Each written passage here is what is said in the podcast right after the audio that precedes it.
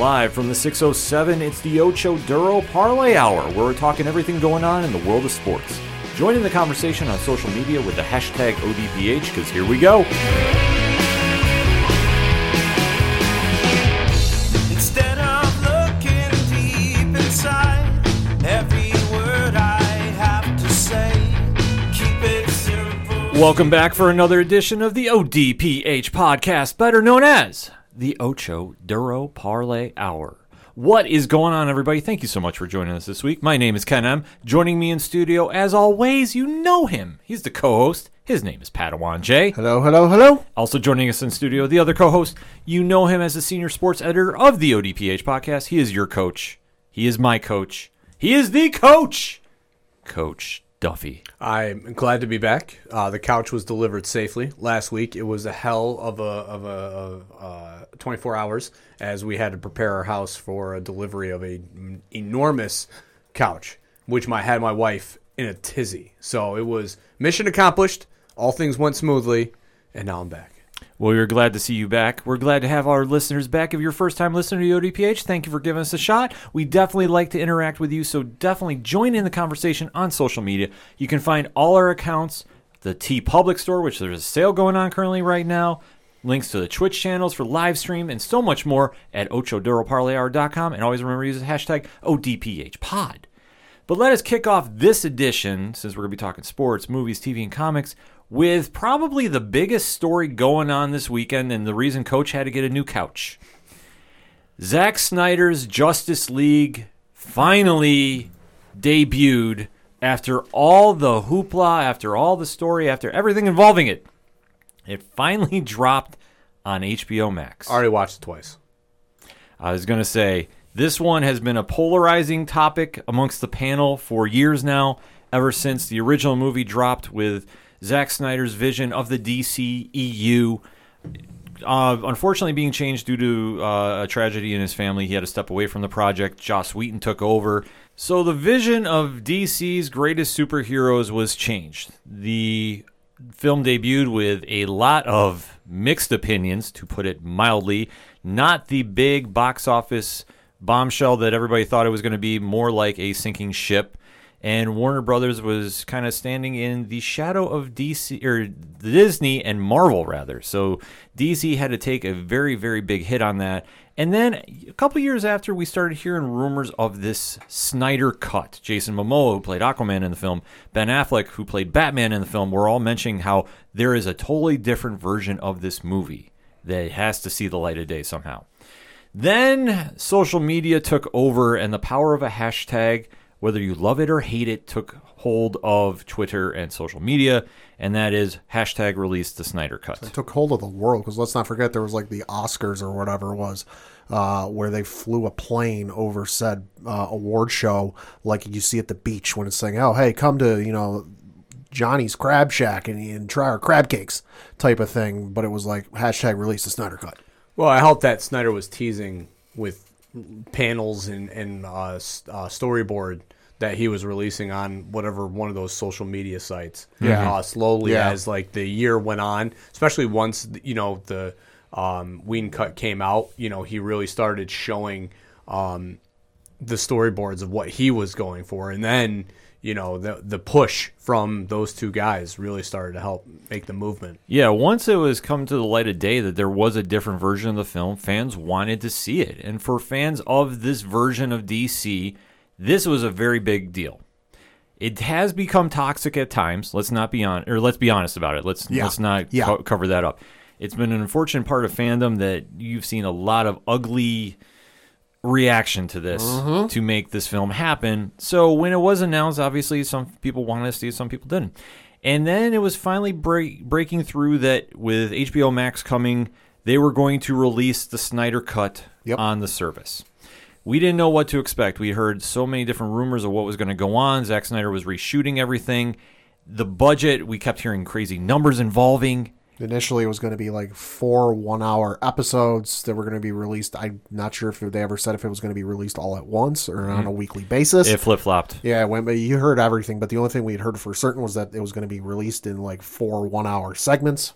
Yeah, so we were all kind of waiting in heightened anticipation of what this was going to be because we've heard anywhere between 70 and 100 million dollars extra. Well, and I think at one point, like initially, it was like 35, 40 million dollars or something like that. We're like, oh, okay. Well, so like special effects, probably some minor people need to get brought in to like touch some stuff up. But then it was, oh, hey, uh, Jason Momoa was seen back on set in the Aquaman costume.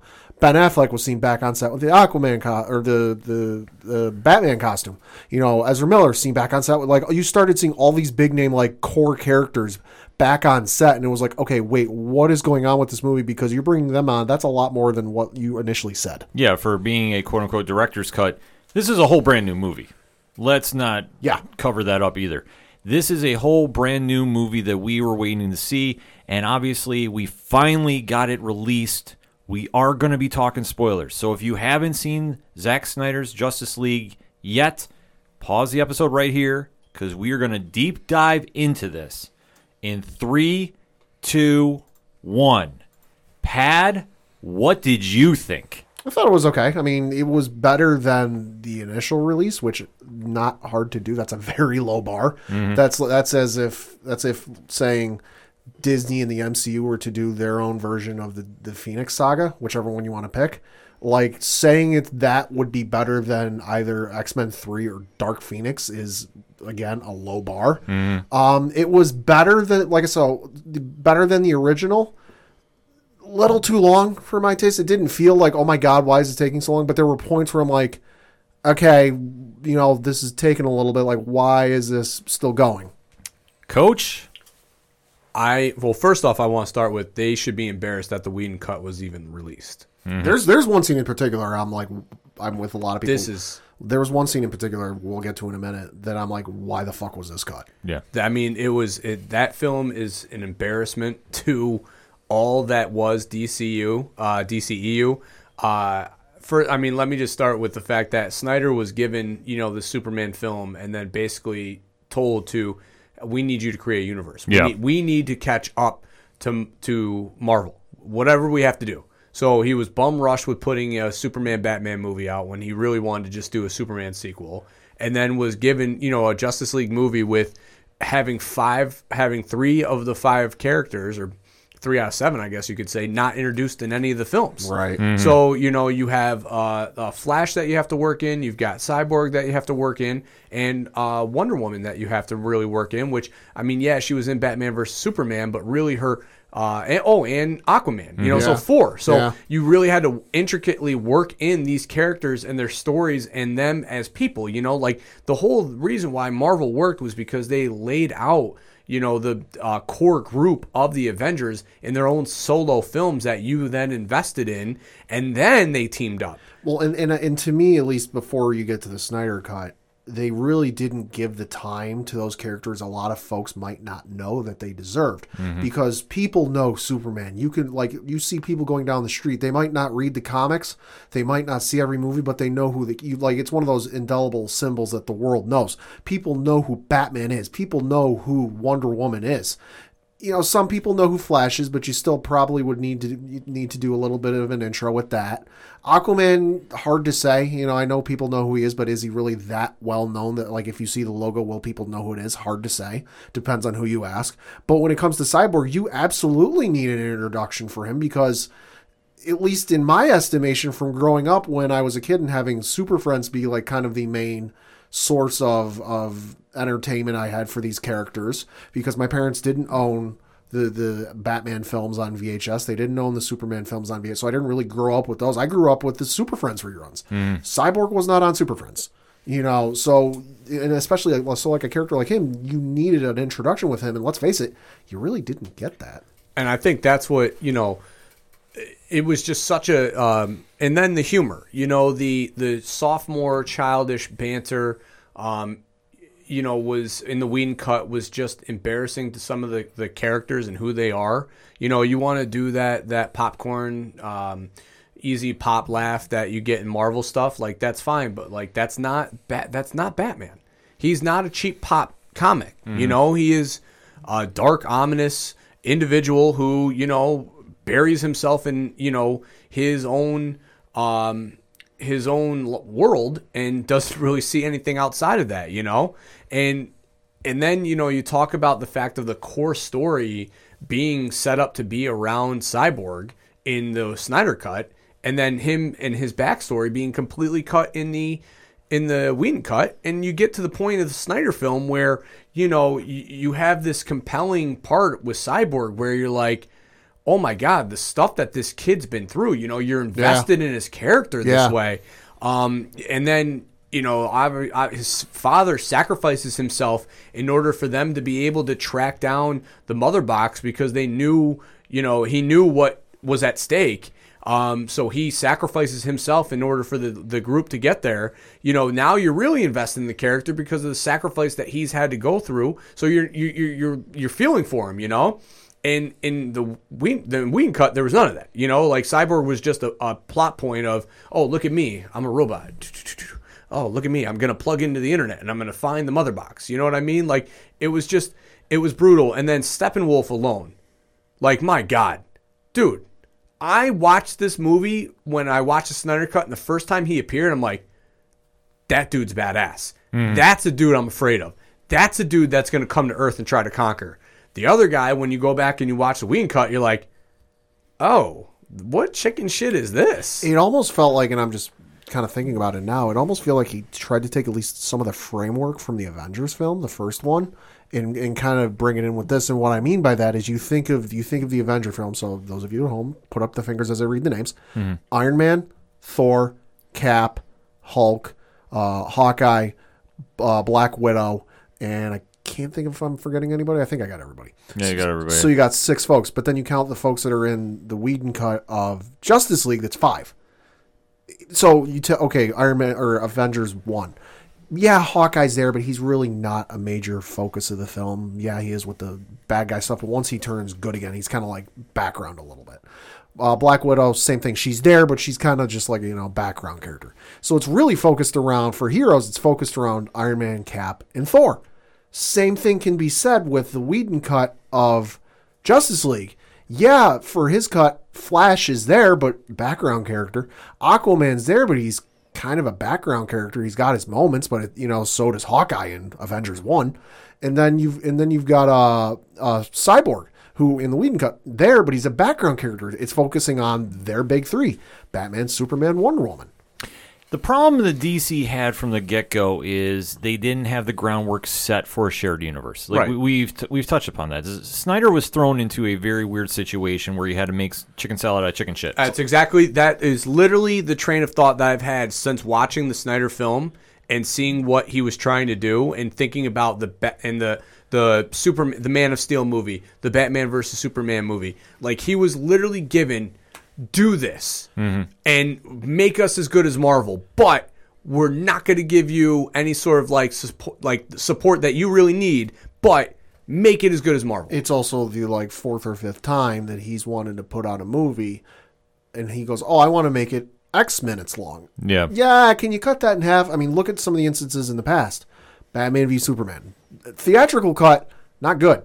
Extended cut, better. Well, because I mean, think about the intricate plot points Yeah. that were missed in the edit. Like it's, Yeah. and that's the same shit here. I mean, the, I mean, just alone the opening scenes of the movie Superman in the Snyder cut. Stat the opening the Superman. So the opening scene in the Snyder cut is Superman being killed at the hands of uh, Doomsday. Doomsday Doomsday. And the scream that he let out, seeing the airwave and the shockwave, the sim- the symbolicism of that, meaning that he was tied to the mother boxes, being that he was the protector of Earth where these mother boxes were. Them all of a sudden now reacting to his death, you know, and then versus the, the cut where it's Batman capturing some bad guy on the top of a rooftop, putting him over. Oh, what are you doing this for? They smell fear. Who smell fear? What what's going on here? And then all of a sudden we're living in a world where parademons are just they've been here. And then he captures one, he shoots it, and it explodes, and then three mother boxes appear. So then when all parademons die, all mother boxes appear out of their weight laid waste body. Like it's just like that's campy, it's hokey, it makes no sense. Versus this cut where we're given this this epic just Superman's death and what it meant to the world that we live in in you know in the film and the impact that it had. That, that alone, that opening five minutes, I was like, I'm here for this. Well, they had wanted to establish with this Snyder cut, it was the direct continuation, which Whedon, Right. which Whedon missed on his, his opening shot, like you touched upon.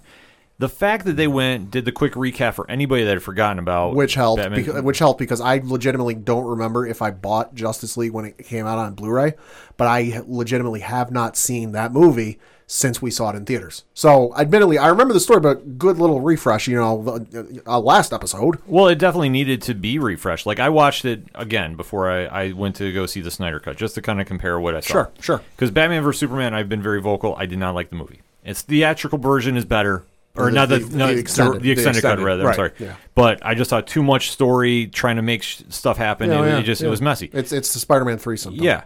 This with Whedon's cut of Justice League, like you touched upon, he tried making the Avengers over again. You did nothing to introduce Cyborg. You did nothing to introduce Flash. You did very little to do Aquaman. We already knew Wonder Woman because Wonder Woman Yeah. is Wonder Woman. Yeah. You tried relying on the audience is smarter than you think, and they are were not for the vision that you were trying to tell. That's why I missed the mark. This one, they hit the ground running with a quick recap, and then we start getting the Darkseid battle against all of uh, the Amazons, The the, Amazon- Atlanteans. Yep. And, And- the lan- and you know, a couple landings. I mean, that scene alone, like, first off, let's just talk about what makes sense. Does it make, when when you look back at the Whedon cut, does Steppenwolf coming to Earth to try to get the mother boxes and fight that epic fight make any sense versus Doomsday doing that? Or Darkseid, you mean? Or Darkseid? Yeah, yeah, yeah. Does that make no? Like it makes more sense that Darkseid would come to Earth and try and capture it because he was Yeah. chasing the throne, and for, even more so in that cut with him. You know, uh, he was he was able to. I, I just it's so it just doesn't make any fucking sense. Like it should have been Darkseid the whole time, and that's what it was. well, the thing I got to correct you on is with the beginning, he wasn't looking for the mother boxes. He was looking for the Anti-life anti-life equation. equation. Right, which no, I understand, but I'm just saying in the Whedon cut, he was here for the mother boxes. Right. That being Steppenwolf.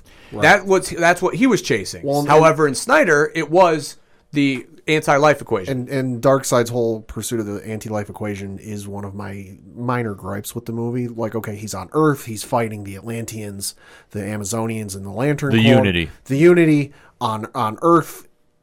Did you get amnesia? Like, what the fuck? Like, how did you forget where you were when you? Did you just like stumble across it? Well, the one thing that I thought they did well is they established Darkseid for people who don't know who he is. sure. Yes. And that's something that when you deal with a mainstream audience Yes. that is completely enamored with the MCU, you need to take the time to dumb it down for mainstream fans. Oh, yeah. And I'm not meaning that as an insult, but let's face it, there are people that don't know the books. me after Avengers 1 when Thanos came out and half the theater was losing their collective minds and Mm-hmm. I'm sitting there going who's that? Right. Well, and furthermore, too, with the Darkseid thing, um, it just made more sense that well, with the the anti life equation, what I kind of thought to Pat's point here is, I just thought he's conquered so many worlds, and he obviously got his ass handed to him that I think he just forgot.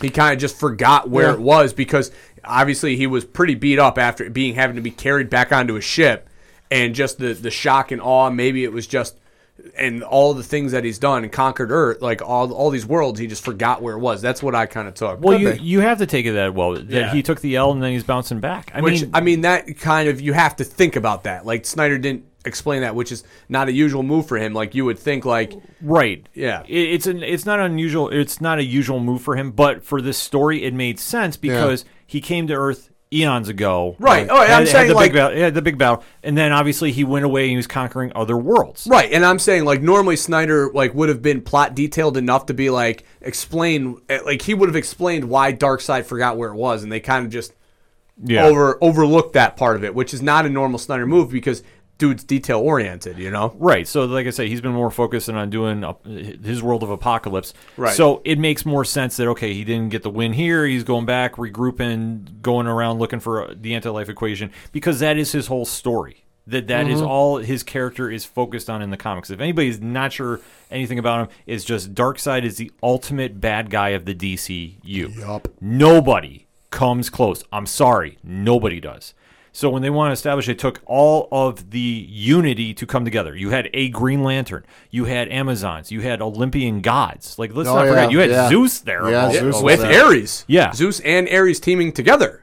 Which, Yeah. which don't happen often. It doesn't happen often, but that was to establish the gravity of the situation, which I thought they played very well. Yeah. Yep. That then- battle was epic. Yeah. It was epic. It was epic. So Darkseid, like I said, he took the L and then he went away. He's doing conquering other worlds. You want to guess? You want- he's just establishing his reign, looking for the anti-life equation. So he went away, but then once the mother box got reactivated, that's when he sent Steppenwolf. And you got to think it's like in wrestling. Mm-hmm. You don't get to fight the head of the faction. You got to go through the ranks first. Right. Well, So- Steppenwolf was coming here to redeem himself for the fault that he did trying to uh, uh, uh, dethrone Darkseid. Yeah. Which is in the con. That's comic book. Oh, that's comic 101. Yeah, I mean that's what he's done before. Steppenwolf has tried to outshine Darkseid, and he's had to pay penance for it. What was it in the original cut with Steppenwolf? Was it just he wanted to do it just cause? Yeah, he was just more after or less. the mother boxes. More, they never established Darkseid. Okay. he They, was they at- avoided He that. was after mother. Well, Excuse um, that, me. no, I know they never mentioned Darkseid because like the only mention was the Omega symbol on the in the nightmare. Yeah, that was sequence. it. But other than that, they, they Okay. stayed away from it. Whedon didn't want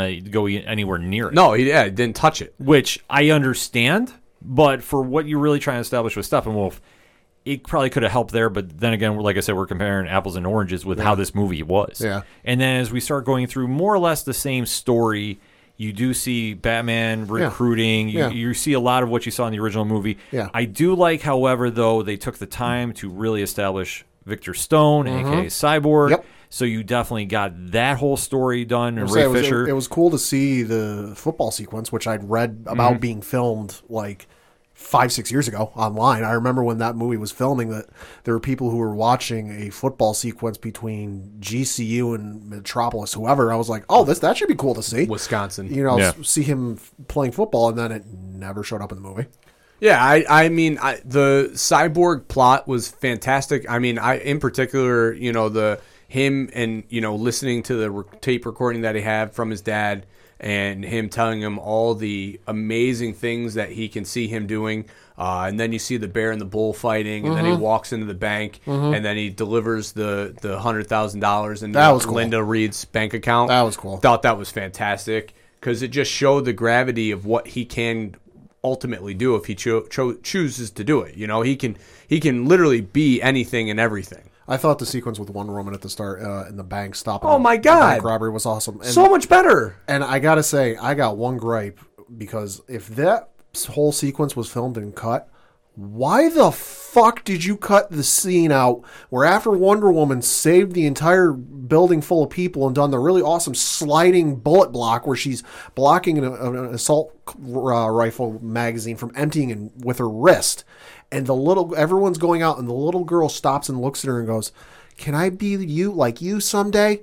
And Diana just looks at her and goes, "You can be anyone you want to." Like what a Wonder Woman thing to do. Oh, it is. But if that was supposed to be in the original film, and we don't know, we may never know, but if that was supposed to be in the original film, why in the fuck was that cut? Because that's a se- that's a comic moment. I don't care if you're I don't care if you're you're Valiant, Image, IDW, Marvel or DC. Or Dark Horse. I don't have any explanation for that. I No. I cannot fathom why they like cut I'm that. sit, like I'm sitting there watching this, going, "Why the fuck was that cut? That's a I- great scene." I saw that intro that beginning scene and was like, "This is Wonder Woman." Yeah, mm-hmm. this is the get- you get- introduction. this you get her music. Yeah. you get the the badass throwing the bad guys in the wall versus the little gentle, you know, paps. And you know the the bomb being destructed, her landing back down. The thing, I the one thing I will say about Snyder, and I commented this when I was watching with Aaron. Snyder's a big fan of the He's a big fan of the bracelets. Big fan And of the slow, and bracelets. slow motion. yeah. Yeah, but the bracelets, like, I was watching it and I started counting. I'm like, all right, how many times is this bro going to use this? Like, I I'd mean, say it's she's- boom, boom, She's boom. done it more times in Batman v Superman and this version of Justice League than probably her two movies. Uh, Com- for combined- sure. Oh, combined. for sure. sure. I mean, it was literally every time she was in a She, fight, she she, used it. finisher. Yeah, it, Yeah. It, it was absolutely crazy to see how much she was utilizing that. But Which is whatever. I mean, if you li- if you like something, you fall in love with it, you use it. You know what? I had no issue with because the one thing you want to establish with Wonder Woman is how badass she Sure. is, Sure. and how she is one of the most feared warriors in the entire DCU. Yeah. So she's not going to be sitting there just not coming with everything in it. She was really making a point to establish how badass she was. Not that we didn't already know from Batman vs Superman, but right, this was but just this a whole, was a whole nother whole her other in, that introduction, and that opening fight scene in the bank, Yeah. was such Yeah. just the gravitas Yeah, of oh. her entrance and the the the levity of her just boom boom boom boom boom boom boom bam bam you know like all of that all the fighting and all that stuff it was like that's the type of Wonder Woman character that I know and and have seen in her movies Yes. um and then you know Flash too with his stuff I mean here was a character who and I uh, Aaron and I talked about this too in the Whedon cut was a chicken shit he Yeah. was a chicken shit pansy who I'm scared. You know, I've never fought anybody before. All I've ever done was kind of push somebody, you know. But then here he is. There, there's the bridge scene, Yeah. which before he was like afraid to cross, and then like Wonder Woman goes, "Don't engage anybody without doing it together." Well, and, and- and- then he's across the bridge. And in the Whedon cut, he fanboys like no, which too, he still does in this one, but they tone it down a little bit. a lot. Yeah. they tone it down a lot. They tone it down a lot. I will admit, I'm not the big Ezra Miller fan. I just He's I, all right. no, he's all right in this. I but I, I wasn't exactly blown away by his performance. I did thought I did like though they gave him a little more background. Yeah, I liked him better in this because I was the same as you. I left the Whedon cut saying, "Oh, Grant Gustin's better at Flash than him." Well, yeah. And then I left this movie and I was like, "All right, I'm not mad about it. I think I'm I'm excited to see his movie now." See, I'm okay with it. Like I'm Yeah. not, I'm, but I'm not excited about the movie in general. Yeah. Okay. Like like for the for me for the Flash movie, I need to see a trailer. Sure. Sure. Well, yeah, Be- sure. Because I don't believe this thing is going to get ever get made. I'm at that level. This is New Mutants for me. Gotcha. That I- HBO Max. No, I soon. mean I get what you're saying because I feel the same way too. But like I'm just saying, from I'm I'm more optimistic than I was prior with the Whedon cut because I was like, this dude ain't Flash. no. See, yeah, and see for me, the easiest way I can compare it is he's kind of like the Timothy Dalton and James Bond. Like Timothy Dalton's okay. Like I don't hate him. I don't love him. So it's like eh, okay. Like Ezra Miller, don't hate him.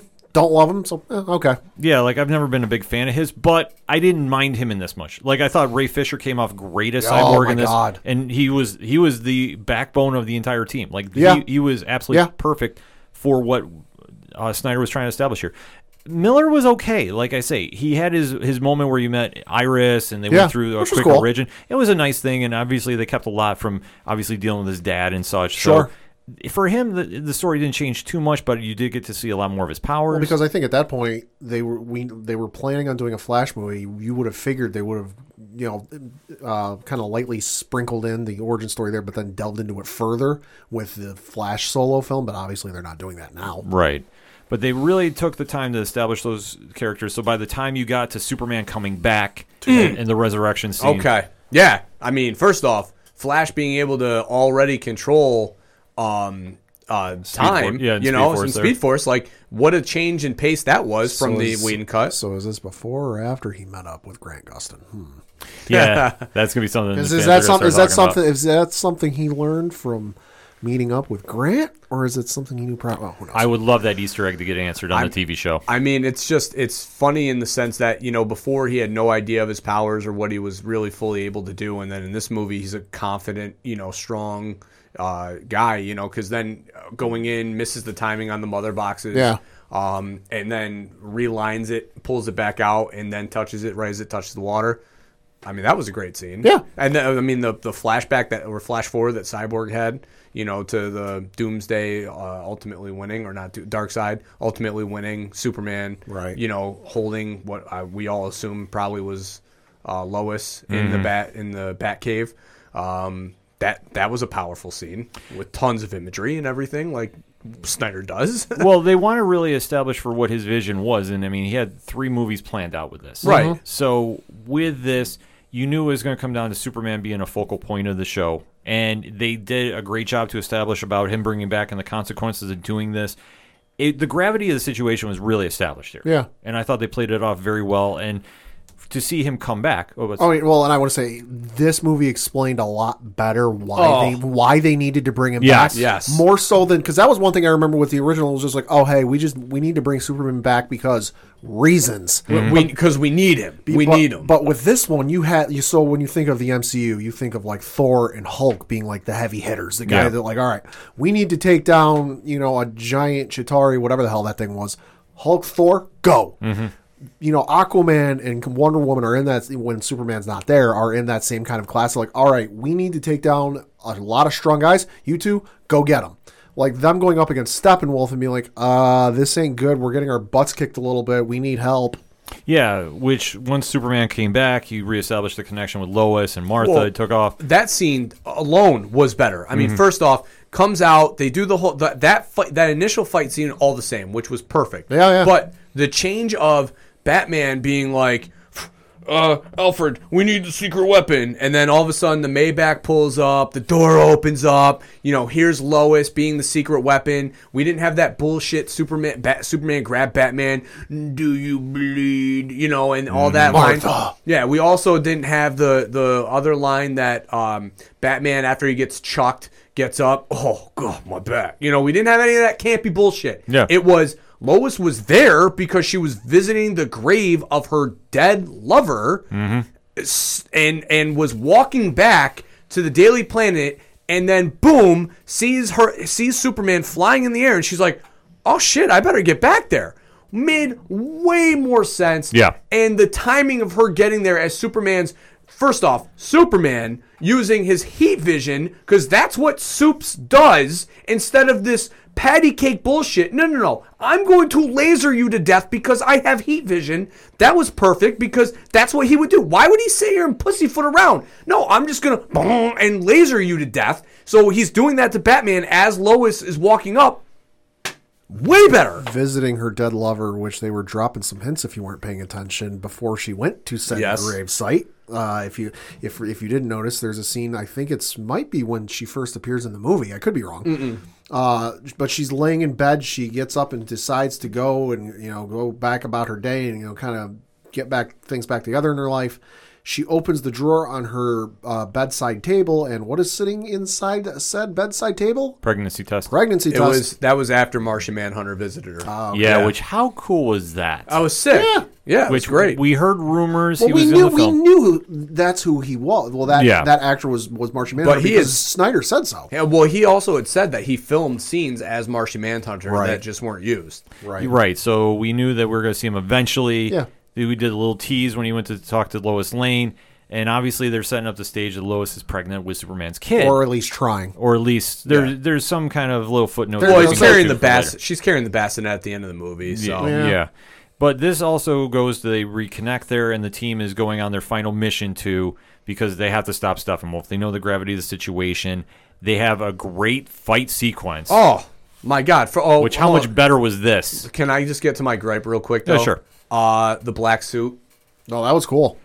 I my problem is that they didn't explain the gravity of what the black suit meant. And for me being a Superman fan, like the black suit means like the rejuvenation of his cells because he can't, you know, he's been buried. So like he hasn't seen the yellow sun, so he's deplenished. So every time he does Yeah. use his powers, he, you know, is getting drained essentially. Yeah. And they're not being replenished as fast. So that's why he dons the black suit. I just wish they would have touched on it in some way. I wish they would have teased it too, because there was the two instances in the movie. I think the first time when they were going bringing the coffin into the ship Yep. to resurrect him, and then the second time when he went back to the ship, where in both instances they started like the suits started The pods, the pods started opening, and you saw the colorless suit, and you saw the colored suit, and I think you saw maybe like a hint or an homage to the animated series where mm-hmm. you, you saw the space suit like Yeah. you wore in the cartoon. You know, so I, th- I thought, oh, maybe we're going to see a little tease of the like. We know it's coming. You know, well, maybe we'll see a tease of the black suit. Because like Aaron, when that when he put on the black suit, she's just like, "Oh, why? Like, Yeah. that's a cool suit, but why?" And Yeah, I had that- explained like, yeah, they it's because he it. needs the yellow sun and that helps him absorb it faster. And she's like, Yeah. "Oh, that makes you know, like that was one of those moments that's like you could have, yeah, like five seconds. yeah, like he could have just landed and Alfred said, "Oh, new colors," and he could have said. I've been buried for the last six months, man. I, need to. you could- you could need some energy. You could have added on another thirty seconds to another minutes of his Yeah, right. of his nineteen minutes of screen time. Yeah, Yeah, they definitely could have done something there. I didn't have a huge issue with it until Sure. later. I did have an issue with the black suit later. Sure. But, Oh, but, I'll, but I'll get into right, that though. that's fair. Because obviously they do the reconnection with Lois and Martha, and it's a great scene there. And Superman is coming into his own. The team is now going into their final battle, which the the fight was absolutely epic. It's what you so much better. yeah, it's what you wanted to see. the the again gra- the gravity Mm-hmm. was there. You felt the the urgency. You know, like this was you know we are in trouble. Like we're up against it. We're we're it's the fourth quarter, It's about 30 seconds left, and we're we, we gotta get the ball, and we don't have any timeouts, and we're down seven. I was just glad the scene where Aquaman gets caught in midair and fights in midair was still in the movie. Yes. That's the one thing I wanted to see is kept in the movie, and it was, so I'm happy. And, Well- the, and the my man. My man. I also I liked Batman more in this scene too because obviously um, the original plot of this was Batman was going to you know not make it through this battle. Right. Um, so you saw the his sense of I'm willing to sacrifice myself, going in there first, shutting the lights off, and then the parademons opening it, and then you know the Batmobile coming out and just being badass. Yeah, that and- was mm-hmm. that was cool. And I definitely think they handled him fighting at least better in this movie. Because, Oh, yeah. Because when they set up the plan of, oh, we're going to go to the dome, we're going to do X, Y, and Z, he's like, you all go do that. You can, ha- you can handle that. I can't. I'm going to use my toys. Yeah, I'm I'm rich, so I'm going to use the things that I have at my disposal. He was very smart in the portrayal. Ben Yeah. Affleck as as Bruce Dude, Wayne, I have no issue with. I I I'll go down as saying he's the best overall Batman slash Bruce Wayne we've had Yes. because he does both really good. Yes. It's it's for debate. no, I no, mean, no, no, no. Like, like- I'm not saying you're wrong. I'm just saying it's a, it's a good argument To me, to me, it was you know when you talk about the guy. I mean, I know we're sidebar here, but the guys who like played Batman have all done a fairly good job. But Mm-hmm. when you talk about somebody who can do both at the same time, Uh-huh. nobody's really landed that. And I thought Yeah. Ben Affleck did both really well because you believed him as Batman because the dude was an absolute beast in that suit and that fight scene in Superman Batman where he's ripping guys through boxes, sick, and then he takes off the suit and he, he's Batman, Yeah. or he's Bruce Wayne, and you're like, oh, that that Yeah. that guy carries himself a different way. It, it felt like two separate people. Yeah. where- whereas, as good as Christian Bale is, and as great as those Christopher Nolan movies are, the scenes where it's Bruce Wayne don't feel like outside of maybe uh, Dark Knight, where he's at the dinner with with Harvey. Sure. you know, outside of that scene, or the, or the one where he he buys the the restaurant and dines in the pool with the the girls. Outside of the, like those two scenes. A majority of those scenes, for me at least, it feels like, oh, that's just Batman pretending to be an average person. yep. I can see that point. Yeah. I mean, for me, it's tough because I think to be Batman, you have to bring something to the character. Sure. And I think Affleck knew coming off the Daredevil backlash he had that he needed to to really step up and deliver on this. And I Right. think I think Snyder brought something out of him for this role. Dude, which- I which- just the beginning of Batman Superman when he lands the chopper and he runs into the debris. Mm-hmm. That was the most Batman Bruce Wayne thing. I think I, I from that moment, like literally the first five minutes, I was like, he's Batman. Like that's Batman and Bruce Wayne. Yeah. So when he's in this movie and he's, you know, Alfred is giving him shit like just. You know, you don't ra- don't red the don't wave the red flag or uh, red towel at the bull. You know, at the charging bull, and he's just like, I have to. I have to do this. Like this is on me. I fucked up. I got to own this. Yeah. I've got to make things right. And him just, you know, and Alfred obviously, you know, playing the the devil's advocate here of, you know, being on his shoulder like, you know, are you sure you know what you're doing, Bruce? And Bruce being like, "No, I have to do this. This is on me." That's Batman. Like that's the that's the to- type of of mentality that Batman has. Like I fucked up. I need to take ownership. I need to fix this. And Ben Affleck, you know, really captured that, and especially in this fight scene where he's like, I'm outgunned, but I know that what I can do is distract them so you guys can do the saving. And I'm okay with that. Mm-hmm. And I thought he played it off very well. And then even to talk about Alfred, since he brought up with Jeremy Irons scene with Henry Henry Cavill. Oh, oh that was good. We Good. we know it got released. So Right. We this was not a super new scene for us. No. But to see it actually play out a little bit, Yeah. Yeah. and to see how Superman finally joins the team, albeit though, oh, God. when he when he makes his oh. arrival. I popped. So hard. Oh yeah, you you want to talk So about hard. an epic moment? Oh, my God. I mean, first off, Cyborg already there working on the mother boxes, trying to figure that stuff out. And instead of being behind him and saying, I know something about justice, no, he flies in, swoops in as Steppenwolf's about to lay waste to Cyborg and catches the blade on the shoulder and says, not, not, impressed. Not impressed. Not impressed, my guy.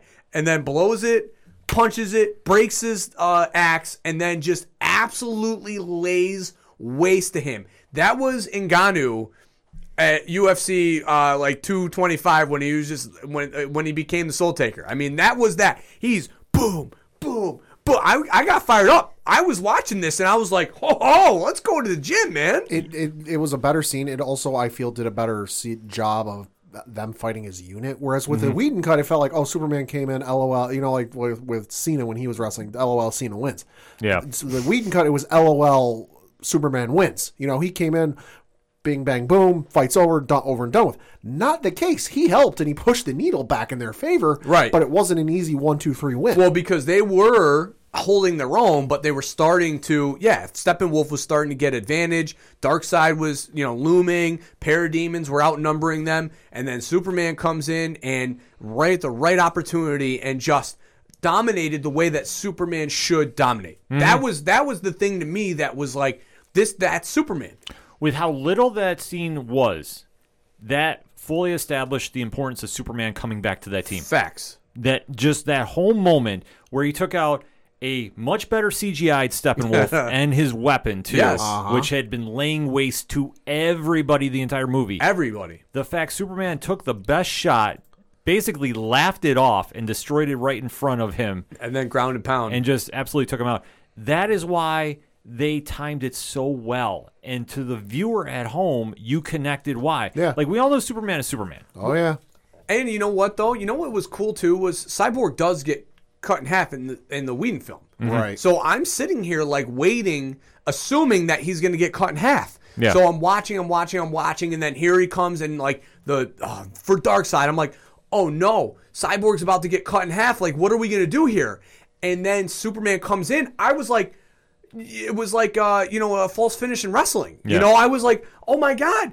The, he's not going to get cut in half, but Superman, what? Like my head exploded. I was so excited because I was waiting for the cut in half. So the Whedon film helped in Oh, yeah. sense. It, it definitely helped on to ex- kind of really give you a, a benchmark of what to look at. But the Snyder one really gave that big fight feel to the movie. Yeah. which, Oh, yeah. which to get the Justice League to fight, you need that. That's one of the struggles uh, if you're a comic book creator for it. You need to have every moment be life or death. The planet's going to Right, like that's go. and that's the thing that that this movie captured was the importance of why they're together.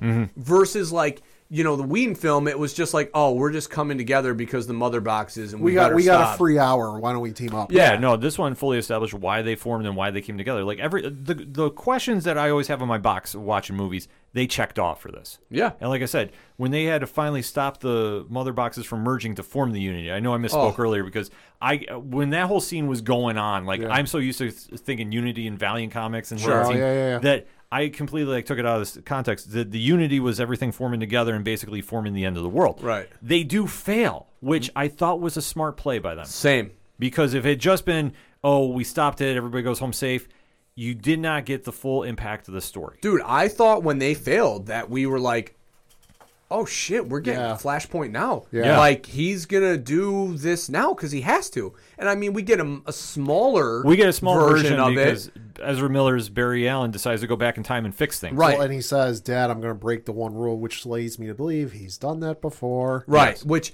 I thought was because I, I fully expected like they lose. Oh shit! This is we're leading right to Darkseid conquering Earth. Like they're gonna they're gonna show this. Mm-hmm. And then when he starts reversing time, because I mean he was wounded, so I didn't Yeah. know if it was gonna heal or Yeah. not. Um, you know, obviously then he reverses time, and then again showing the importance of Flash in this film versus the last movie that he what did he do during the, the last fight scene? Nothing. in Whedon film. Save that Forgot family about in the truck. Yeah. And Oh, that was it. That was a wrap. That was the wrap for Flash during this fight scene. Meanwhile, in this one, if he's not there, they don't they lose. Right. Period. You know? No, it was fully well played out, and obviously when they get the reset, they decide to go completely over the top. But I wasn't mad about it because when Wonder Woman came in, Well, I mean, I first the next thing too with them separating the boxes Yeah. with Cyborg not having to do the line, you know, calling for Superman, and then the cheesy like, oh, you know, I hope we can do this because I want to live, in Superman like, yeah, I like to live too. like, no, that line's gone. It's mm-hmm. Superman. Pull the boxes, done. Steppenwolf getting up. Superman sees it. All right, fatality time. The punch, you know, uh, Aquaman spears him. Superman with the punch, and then go ahead with the Wonder, Wonder Woman cuts his head off. Bam! and then as Darkseid is watching because the portal is opening, Uh-huh. they literally throw the body and the head through the portal and are just standing there like, "You're next." Well, and, and I love when Superman's standing there, he watches him, and then he turns away, and he's just like saying, "I'll deal with you later." Oh Yeah. yeah. Superman standing there staring at Darkseid front and center. that was that su- like that was the moment that I think everybody needed because everybody else is there. You know, Wonder Woman, Aquaman, they're standing there like, all right, bring it on. But no, no, no. Superman's looking at him with this look like, oh, I've seen your type before. That's the tease. Yeah, Yeah. like I've seen that. I've seen you before, and I, I ain't afraid of your bullshit. Like that's what Superman was saying to me. And again, like I'm fucking getting fired up right now because that literally was like that. Fucking is Superman. Like that's that guy. Like he's the guy who's like you like like Goku for like you know your Dragon Ball Z. Like th- they're they're fearless. Mm-hmm. They know that shit's up against you know the, the, their back, and they're not afraid of it. Yeah, no, they played it very well, I, and I thought, albeit though the Whedon or the Snyder versus is very darker and a little more violent. Fine, sign me up. I really, did, I you know, what, I didn't have an issue with how this is getting portrayed. No. Like I know that's been a lot of feedback I've been hearing from other view, listeners and viewers of the show. Um, that everybody's been kind of talking about it, and it's like for me, I wasn't that mad about it No. because this is a, a totally different take on the DCU Exactly. that we don't have this being the nice, shiny, happy place that Marvel is. They wanted to go in a different direction. They fully established it. I was marking out the the fact they cut the head off. And I, was like, I had no issue with it because if you know Wonder Woman, she does this. She stuff does in the that. comics. She This does this that shit. Yeah, this is Yeah. like for people like we're losing their mind. I'm like, how? Say if you're how? if you're basing your knowledge off of the animated series, be they Justice League, Justice League Unlimited, or any of the animated movies outside of the last Justice League Dark movie, because goddamn, uh, or even like Super Friends, that is not the expectation to go into these films. no, I mean, and and even more so, like, all right, so yeah, the first Avenger film was very campy, very you know easy, cheap pop. yeah, laughs. which which is fine. where have they taken their their movie genre since then? Not that route. They have distanced themselves so much from the campy go home humor that it obviously shows that over a longevity of a time that that just doesn't work. Like when you make a superhero movie, there needs to be a conflict, there needs to be some sort of setback, and there needs to be a step over that step back. Mm-hmm. And that's exactly what this movie tackled. There was Steppenwolf, the mother boxes, everything working against them, needing Superman, and then the step over the top to finish the job. Yeah. No, this one had so much, and then when you get to the epilogue too, Oh. which I mean, we'll just kind of fast forward that oh. When Bruce Wayne gets back, he gets with Alfred. They set up the Justice League headquarters. So well, they're, they're, the- plan- they're planning it out. they're planning it out, and obviously they're saying we got room for more members. We do see that Barry Allen gets his happy ending. Yep. Victor Stone now is basically inspired to be a hero and just is completely living off his father's sacrifice. Which I mean, who saw that one coming? Right. I mean, yeah, we didn't even touch on that, but like without him, they don't track down the mother boxes because again, they weren't just set up in some random Russian town that they were able to sense, you know, all the paranormal activity. Like no, like they had they couldn't find him because he was in a completely abandoned space. Yeah. which made way more sense. Oh, everything ought to make more sense. And obviously, they send Aquaman on his own adventure. Superman is taking up the stat quo. Obviously, Bruce Wayne buying his family's uh, farm via the bank. Yeah, and here's the funny thing: there was still humor in this movie. Yeah, yeah, there was. I still laughed a couple times. So like, where was all this dark, ominous stuff that like made people were gonna leave being depressed? Because I left being like, I'll say That's that's, I. I think the funniest line of the movie was probably in that epilogue because you know Kent's house gets put up for sale foreclosure, this and that, and they and the house is bought back. They're moving all the stuff back in, and and, and Clark looks at Bruce and goes, "How how did you get the house back? Well, I bought the bank." Yeah, I'm I like, mean- yeah, yep, that's a Batman It thing. was, it, was Yeah. a, it was a smooth line, which, I like I say, they did inject some humor in this. I mean, Yeah. it wasn't all dark and brooding, but they balanced it out very well. And then even when we get to the epilogue, which I mean, this whole scene, we get the bonus scene that we saw with Justice League. So I was marking out for Joe Manganiello being Slade a Wilson, little expanded. a little more expanded. Which well, I- makes what, sense. what the uh, original was. Yeah. this was the original ending. Right, which Yeah. a little more expanded, which I was completely fine with. Sure. And then we get, I think, the moment of this movie. Didn't see this coming. I mean, Superman. Well, for you, With the for axe. you it was, but for for me, Sure. Listen, I'm a Superman guy, and I love this fucking scene. I, I I love this scene too. Oh, don't get me the wrong. fuck. the dream sequence where you're in the post-apocalyptic world where you have Victor Stone, Barry Allen in a whole new costume, Yep. Mera, Who's real pissed off? who's really mad, Oh, you ever you heard that whole line about uh, fearing a woman scorned? Yeah, that's Yeah. it. Slade Wilson, who's now working with them. Which I mean, let's not forget the whole Batman movie was going to be Slade chasing Batman, and Yeah. trying to kill him. So still so to- where did that turn? Something happened Uh-huh. there, and then you see Batman meeting up with one Jared Leto Joker. Well, he's not meeting up with him. He's traveling. Well, with he's them. traveling with him, but you know he's he's, ah, he's at a ah, distance, ah, and Fun fact: neither one of them were on the set at the same time to film this. which is absolutely wild Yeah. to see because they're back and forth.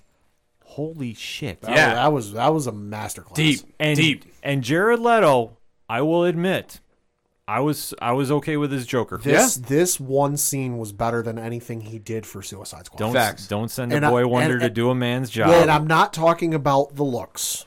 Sure. like d- d- Yeah. delving in and basically outright saying the Jason Todd stuff without saying Jason Todd, and I went, "Oh, we're going there." What I Uh-oh. loved, I, somebody pointed out in one of the reviews that I watched, like as you watch that scene, like Batman, you, Joker's just rambling, you know, like he's just talking, and Batman's letting him, you know, talk and talk and talk and let him get out, and you know, first Batman stops him with the "You watch your next word." Mm-hmm. And then he continues to just ramble and ramble. And as you see him rambling, the camera's coming out of focus as if is Batman paying attention to what he says? And then as he drops the line about don't send a boy in to do a man's job, the camera clears and you it focuses again on you see the Joker full on picture again. You just know like the symbolism of that is Batman was tuning him out, was not paying attention. Yeah. And then he took it to the step that Batman told him not to. that was the closest I think I've ever seen Batman coming to wanting to kill the Joker. and I love it. I love his response. I promised Harley before she died I was going to kill you slowly. I'm going to fucking do it. Yeah. Oh man. When like, he dropped whoa, when he yeah. dropped that hard up, I was talking with Rich from 3FN about it. We were both like said the line like, "Yeah, Yeah, when he's dropped, like I peeked because I was like, did Batman just say fuck? yeah." What? And then they're interrupted by Superman, who is now Evil. evil. We, Whoa, he's not evil. He's, I mean, he's just mis. Uh, he's uh, he's been misguided. You can say. Well, there's a lot of different directions they're going to go with this, but we find out this is the dream sequence, and Bruce Wayne wakes up and he's visited by the Martian Manhunter, Mm-hmm. which I will say I love this scene because I'm I'm a big Martian Manhunter fan. Sure, and he doesn't get enough love. He doesn't. I mean, he has been the heart and soul of the Justice League comic for years. Dude, I mean, if it wasn't for him, there wouldn't have been a Justice League in the right? comics. oh, oh, so- facts.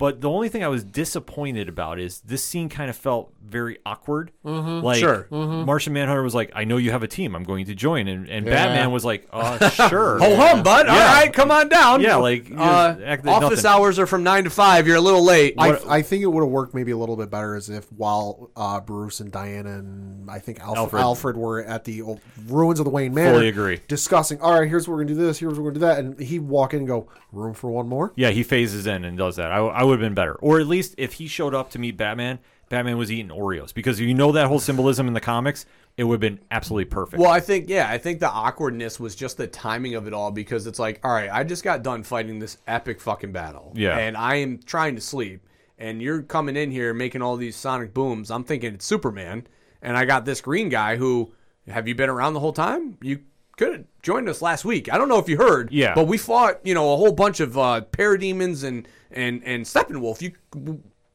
a little late for signups, my guy. Yeah. Like that's the way the conversation felt. Like I don't know, like maybe he could have dropped the uh, you know, I've been in hiding uh you know, A little more- explanation Yeah, a little been done. explanation as to why he wasn't there. Like, you know, like we always give Marvel shit because it's like, well, uh, you know, why isn't Captain America helping helping Iron Man during Iron Man 3? You know, Yeah. like where's he?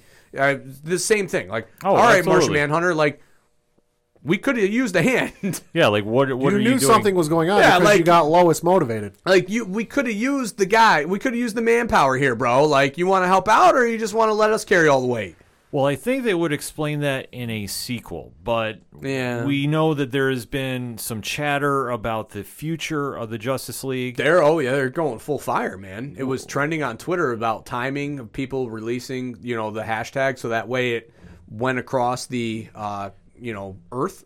Well, at certain times. Well, Warner Brothers CEO Ann Sarnoff has said that there is going to be no Justice League 2, no Snyderverse reforming, that they're going to go in a different direction of a.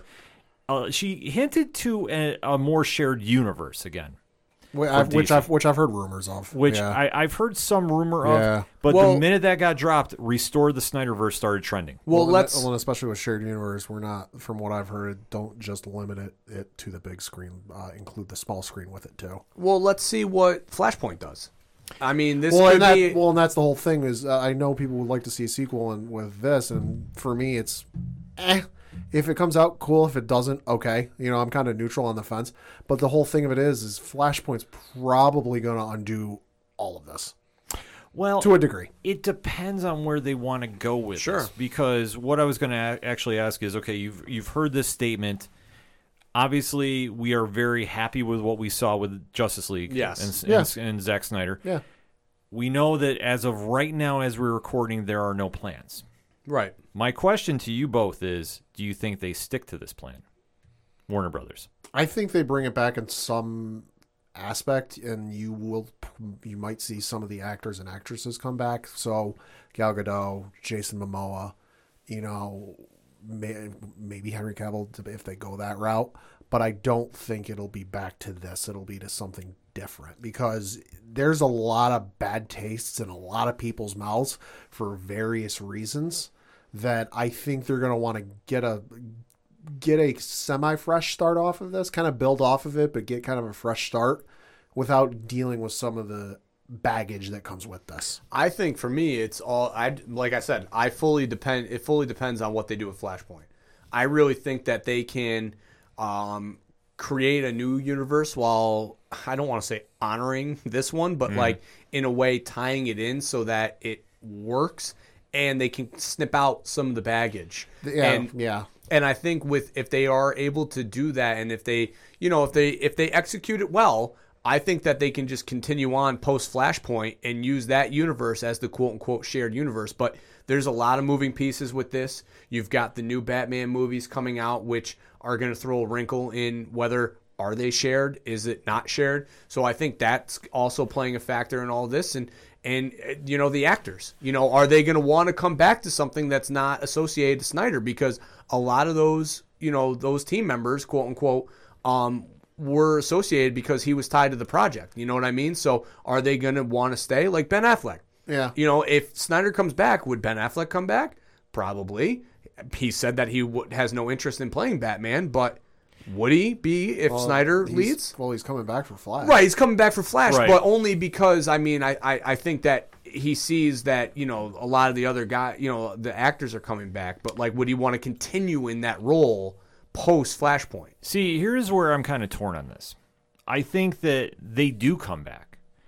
I think that with the feedback that they got, and I don't know any numbers yet, we heard that there was more people watching this Snyder Cut this weekend than there was Falcon and Winter Soldier, which It- it's narrow. it, which the number I saw, it's it's it's narrow. Yeah. I gotta lo- I gotta look it up because I retweeted. Okay, you can look what I'm talking. Um, I just I don't I don't know how that pans out, but if this generated that many numbers and this generates that much subscription dollars, All right, here we go. Uh, so this is from a gentleman by the name of Rick Porter, uh, who is a uh, his bio reads part-time teacher's aide, last Amer- last American man without a podcast. Uh, he said, "quote This was uh, tweeted on at 6:01 p.m. on uh, March 22nd. Quote." Uh, breaking world straddling media giant claims latest part of enormous franchise was heavily watched over the weekend. No, numbers coming in three to four weeks when Nielsen releases its streaming figures for March 15th uh, to 21st. Meanwhile, analytics company Samba TV says the Marvel DC face off was fairly close by its metrics 1.7 million U.S. households for, for Falcon Winter Soldier, 1.8 million for Justice League, and that's with a five minute viewing threshold. holy sugar! Yeah, so it, wa- it was closer than you think. So Falcon Winter Soldier, according to Samba TV, their analytics uh, said that 1.7 million U.S. households watched at least five minutes of Falcon Winter Soldier, and 1.8 million uh, households watched at least five minutes of Justice League. Thank you for digging that number up, Pat. So with that being said, 1.8 watched it open and weekend. At least. at least. So, however that generates for HBO Max moving forward, I think that they have to really take a look at the numbers and say, okay, does this make sense of what the direction we want to go in?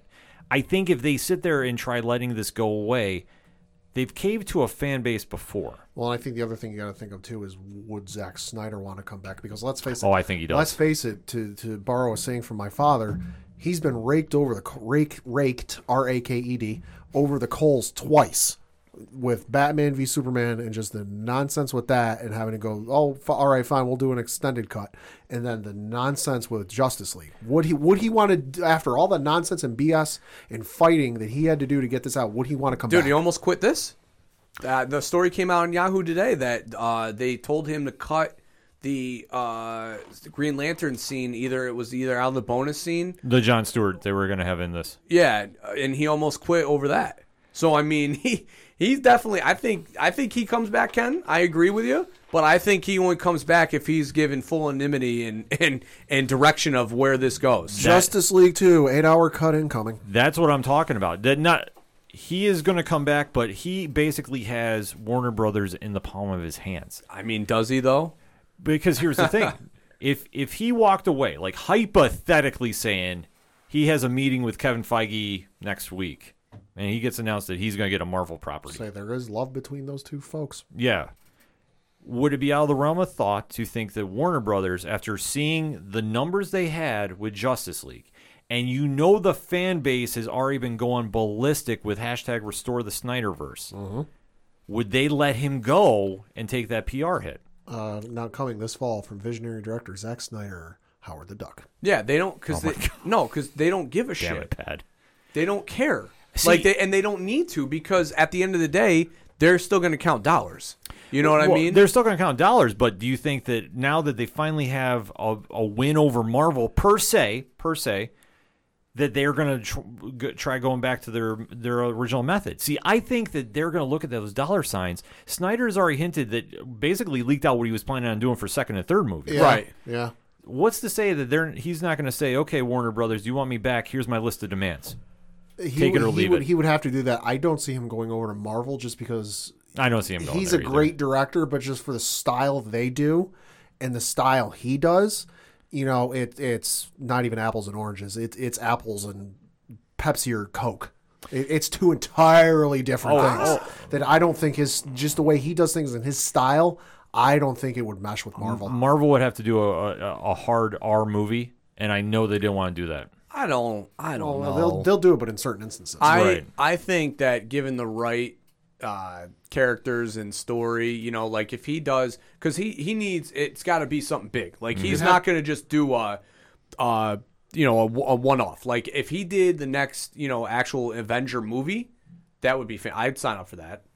See, I don't think he would. I don't think he would do that. To be honest with you, No, I Because- don't think he would. I'm just saying, like No, he no. could. Oh no, he, no, he'd do well, very he well. He could, absolutely but, yeah. Right now, he's got so much positive momentum behind him after this. Right. Well, the next thing I think he's got coming out is a zombie movie with Batista Yep. for Netflix. Yes, he Yep. does. Yep. So if he has the hot hand rolling, can Warner Brothers really afford to sit back and let him go and not carry this momentum forward? See, that's the question that I got to watch here.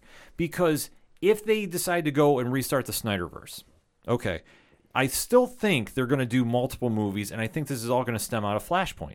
That I think Flashpoint is going to establish the multiverse. Th- They might have finally learned. Yeah, they might have finally said, okay, we can do different stories with different characters and different actors, and this will work. But I think if they let this ball drop, that I think the next DC movie that comes out might experience some backlash. I from it. think I think the backlash, like the, I think Well, I view be- this That'd be uh, Suicide Squad later this year. Yeah, Right. I view the Snyder films as not or Snyder film fans, the ones that pushed and died on this hill, you know, to get this released.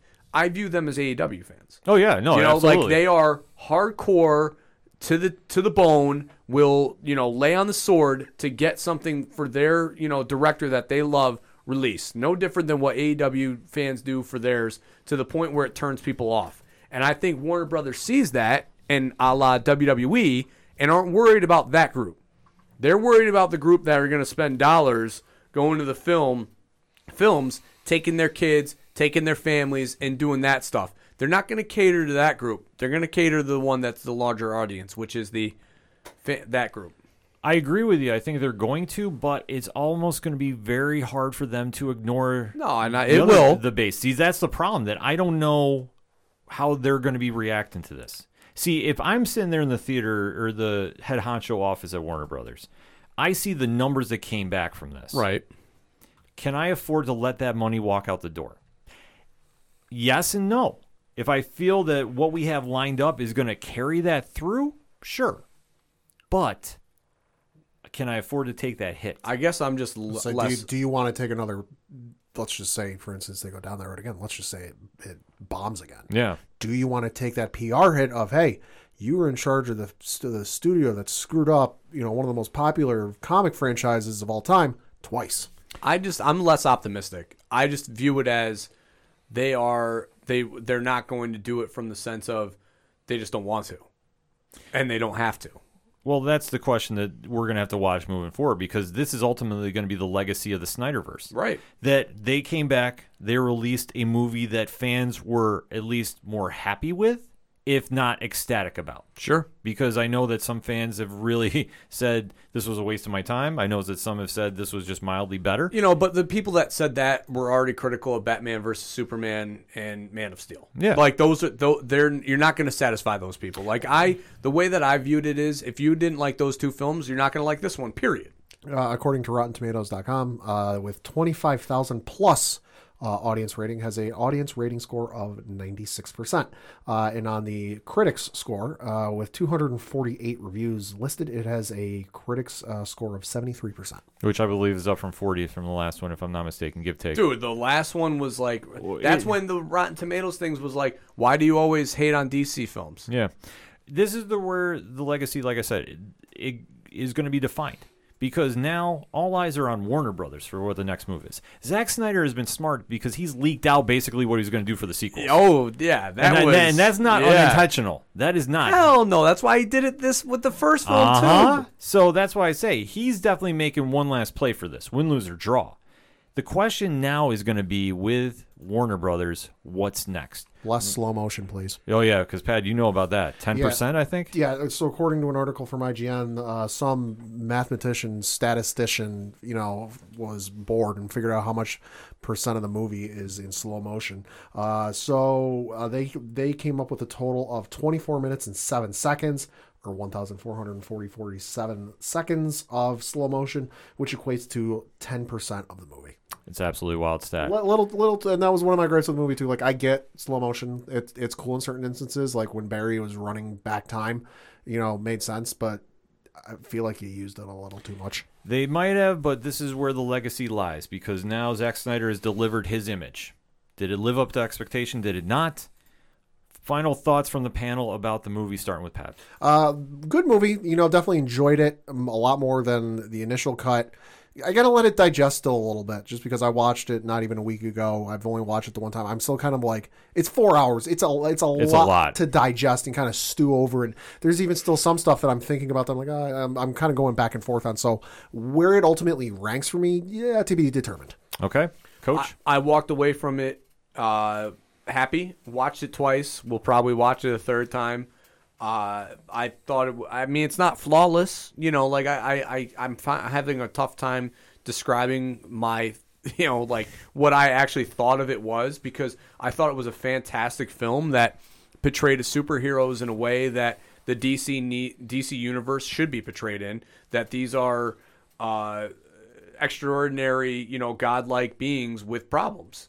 And they portrayed that in this movie, and I really hope that we get another one because I would love to see where this was going to go. I'm also not mad I saw it. The hype behind this was real. I thought Zack Snyder delivered a great movie.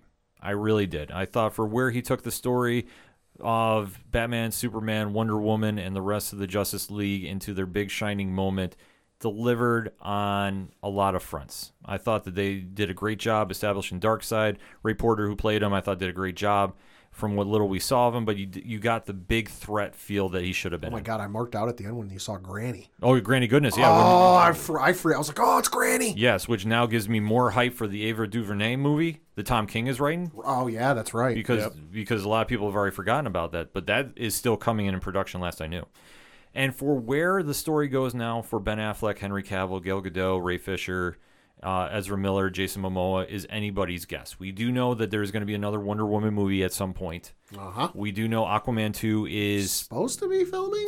I don't think it's started yet, though. I think it was supposed. I think it was supposed to be filming now, but I don't think it's started. Right. It's supposed to be, and then we kind of wait to go from there.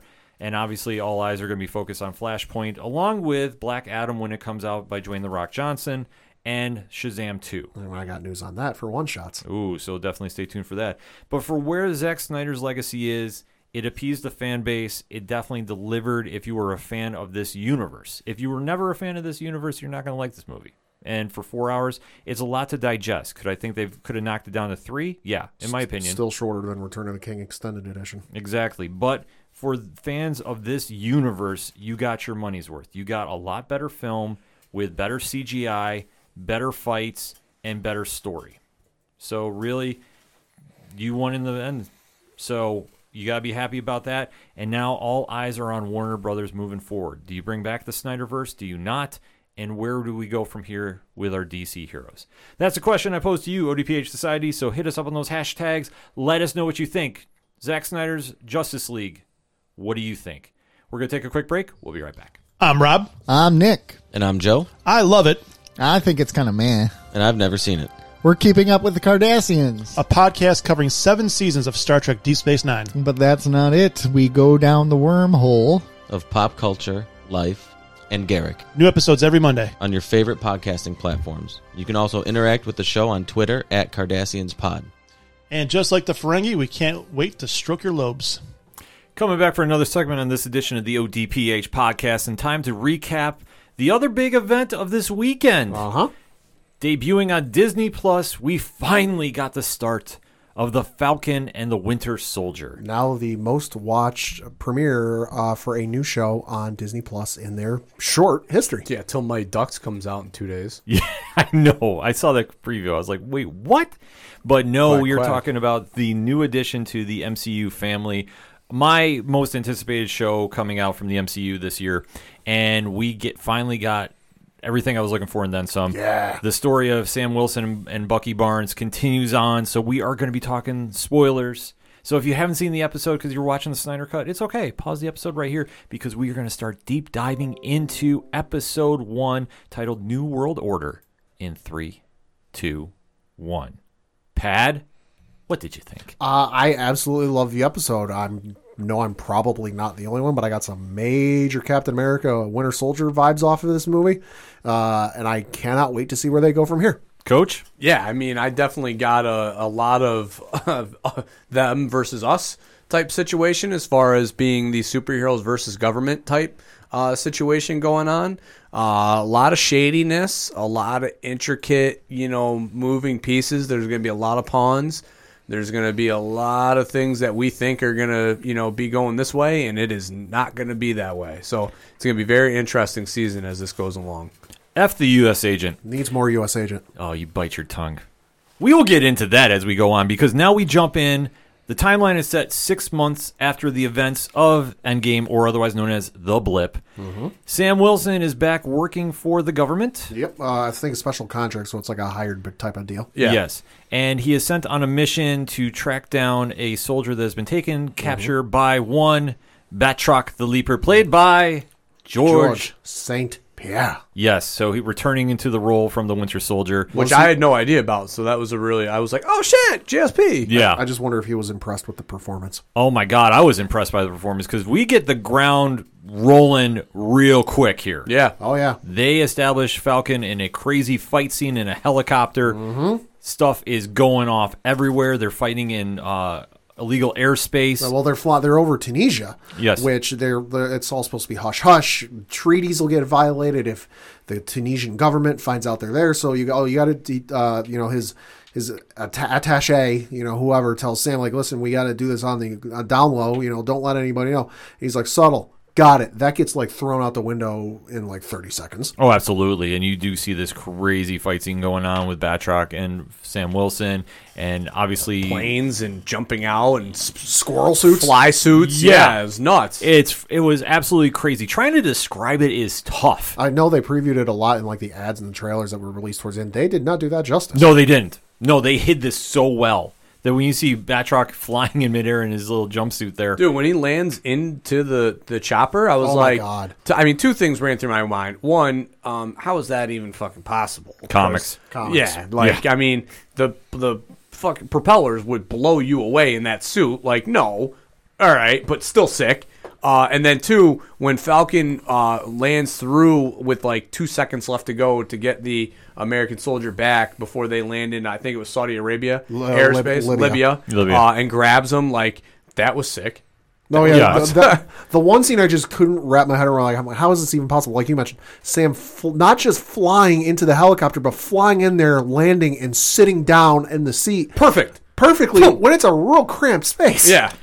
He's the Falcon. I mean, that's fucking comics. yeah. That's, like that's, uh, that's how you got to just define it. suspend disbelief, guys. Yeah. All right. Like it's a guy in a flying suit. I mean, I, I, Yeah. I got the whole fly through the, the same compartment of another helicopter, grab the guy and get out. I'm like, all right, that I get. Like, that makes sense.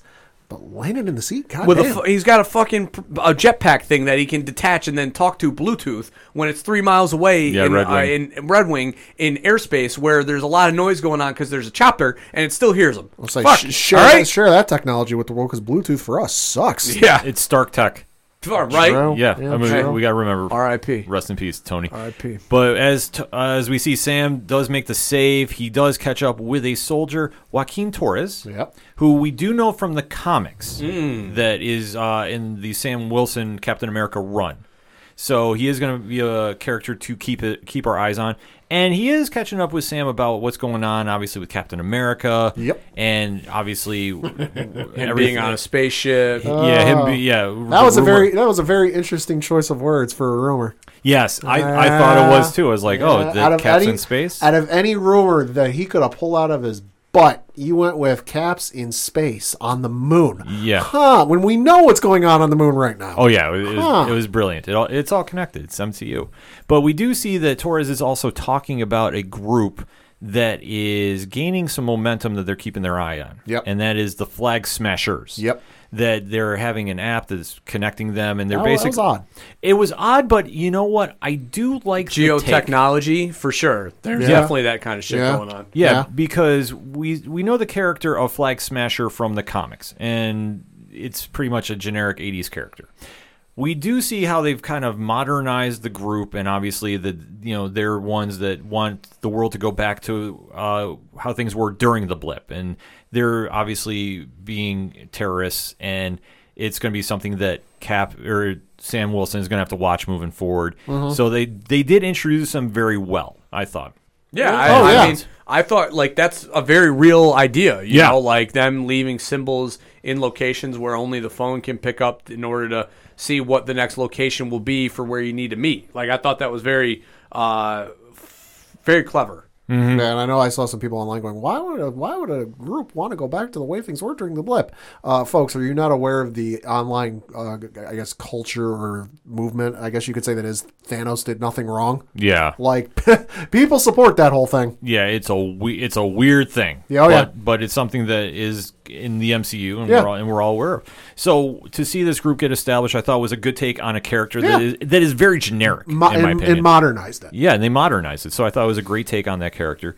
So as we see, Sam does go back to America, and he is turning in the shield of Captain America Yep. to the Smithsonian for display. Because the one thing he keeps saying over and over, it just doesn't feel right. Yeah, he, he's not willing to accept the role of the mantle that Steve Rogers gave to him. The weight of it all. Yeah, which I mean is completely understandable in his character. We do have a great cameo by an old friend. Don Yeah. Cheadle resumes his role as Rhodey. Yep. And is trying to talk to him and is like, dude, what are you doing? Yeah. You you are Captain America. And Sam just is really feeling the pressure of that role, which makes perfect sense because Steve Rogers is a character in the MCU that is a image that gives a lot of people hope, and it's very intimidating to fill those shoes. Mm-hmm. And Sam is just having those self doubt moments, which I thought was a good play on the character because to obviously see that he is human after all, and yet we see all these heroes doing heroic things and think nothing's wrong. Yeah. I thought it was a fresh take. Yeah, and he's also trying to like downplay it and kind of brush it off a little bit. Where you know, just because uh, Rhodey brings that up and he brings it up, and he goes, you know, oh, we need a Captain America, and Sam goes, listen, you know, he was gone for seventy years, and the world did just fine without him. And Rhodey brings up, he goes, like, listen, the world then isn't what it is now. Yeah. So I thought they they did a really cool scene there. Sam gives up the shield. He goes to meet up with his sister, Yep. which I thought was a cool thing that they were seeing that they have a, a fishing business in Yeah. Louisiana. Yep. So, and we know that they've fallen on hard times, which I know the internet was running crazy about this. The Avengers don't get paid. Well, I mean, no. Yeah, like I, you figure Stark is bankrolling everybody.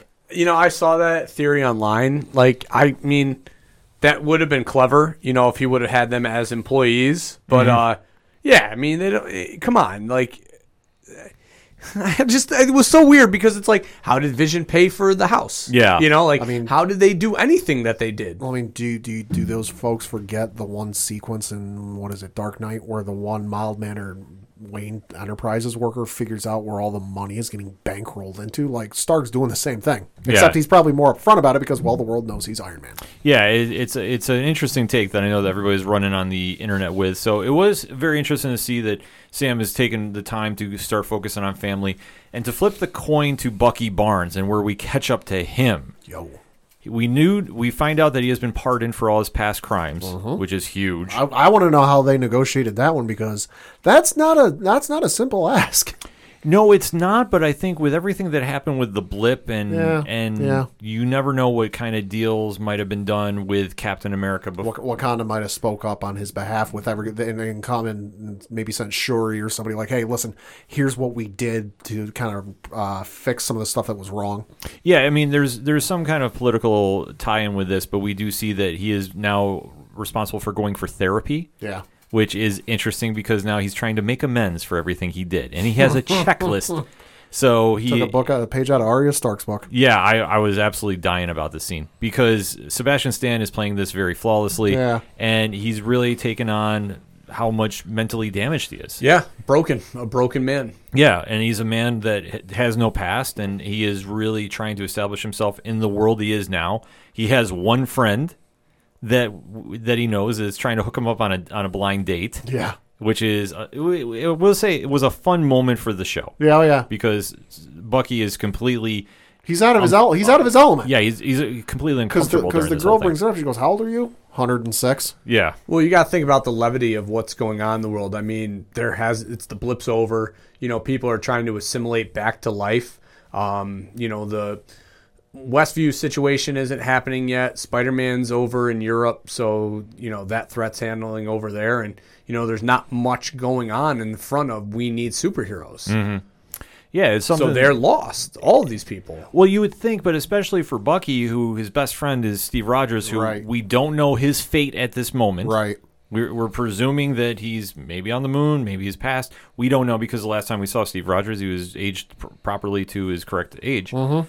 So anything is fair game. But for Bucky, he's just trying to find his way in the world. And the one friend he's made that we know of, Yeah. it turns out that it's a flashback sequence, and Bucky has killed his son. Yeah, I mean it's it's a literal fish out of water, but in this instance, it's not like at least with Sam, with uh, Cap, he kind of assimilated to it. He still had his work. He had he had Nick, he had Maria, and all the folks at Shield that he could work with. Sam, it's like okay, or not Sam, uh, Bucky. It's like okay, the one friend you knew and could like tell anything to is now who knows where, but you can't exactly call him up we know Sam is trying to reach out to him because that's one thing that the therapist brings up is that listen, Sam keeps trying to get a hold of you, but you're not returning any of his calls or messages. So he's a literal fish out of water, and especially with what he was programmed for and what he did, is now no longer really a thing. Right, and it's very cool to see that both of them essentially are broken too. Oh, right. yeah. That- Oh, that- yeah. That I thought like Sam in a different way. Yeah. You know, like Sam's more of the I was given this mantle and I'm not going to live up to it way. And then Bucky is the all I've ever known was killing, and mm-hmm. now I don't do that. And Sam's experiencing to a sl- very smaller degree what happened with Cap and Bucky, where they came out of they came out of ice and was like, "Holy shit, everything, ever the whole bunch has changed." Whereas with Sam, it's like, okay, things are still relatively the same, but my nephews, who all were like babies when I last saw them, are now all of a sudden a little bit older and they're running around in, in handfuls. Yeah, I thought Anthony Mackie played this role exceptional in this episode. That obviously trying to establish life after the blip is not easy for everybody involved. And that's one thing I like that they did with this because it felt like with the blip, they almost made it like a bit of a joke with Spider-Man: Far From Home, where it's like, oh, haha, everyone's five five years older. I'm, you know, five grades in school ahead of you, and you're still back there. But this, it kind of added some weight to the situation, like when uh, Sam and his sister went to the bank to try and secure a loan to keep the family ship. And they're like, listen, it's not that easy. It's a lot of hoops to jump through. You all of a sudden have people coming back. At like it added some gravity to the situation instead of an oh shucks, everyone's back. moment. Yeah. Well, the bank, like the manager said, like, uh, you know, the five years of history, and him like, well, I was kind of gone, and the guy going, well, and and Sam hit him back with, well, we qualify for HBC or whatever the hell the loan was, and the bank manager's like, you did You under did. the law that was five, Five years, years ago, ago, yeah. you know, and it's like, yeah, that's the gravity of what the blip caused was all these changes as far as you know people in their everyday lives. Yeah, I mean the world has moved on, and they are still five years in the past. I mm-hmm. mean, it's it's a fascinating thing when you really break it down to see. Again, something I didn't think of. Yeah, is it's something that I think they're really going to focus on for this episode. And Sam is still he's trying to help out his family, but he's also getting informed about what happened to Agent Torres. Right, Oh yeah. And, Oof. Oh yeah. Well, and funny thing too with with Sam and the whole bank sequence is on the one hand doesn't want to be Cap, doesn't want that responsibility, but when it comes time to you know rubbing elbows and oh yeah, I'm an Avenger, he- take advantage of that when he can. Oh Well- hell yeah! I mean that's life, baby. Yeah, that's life, yeah.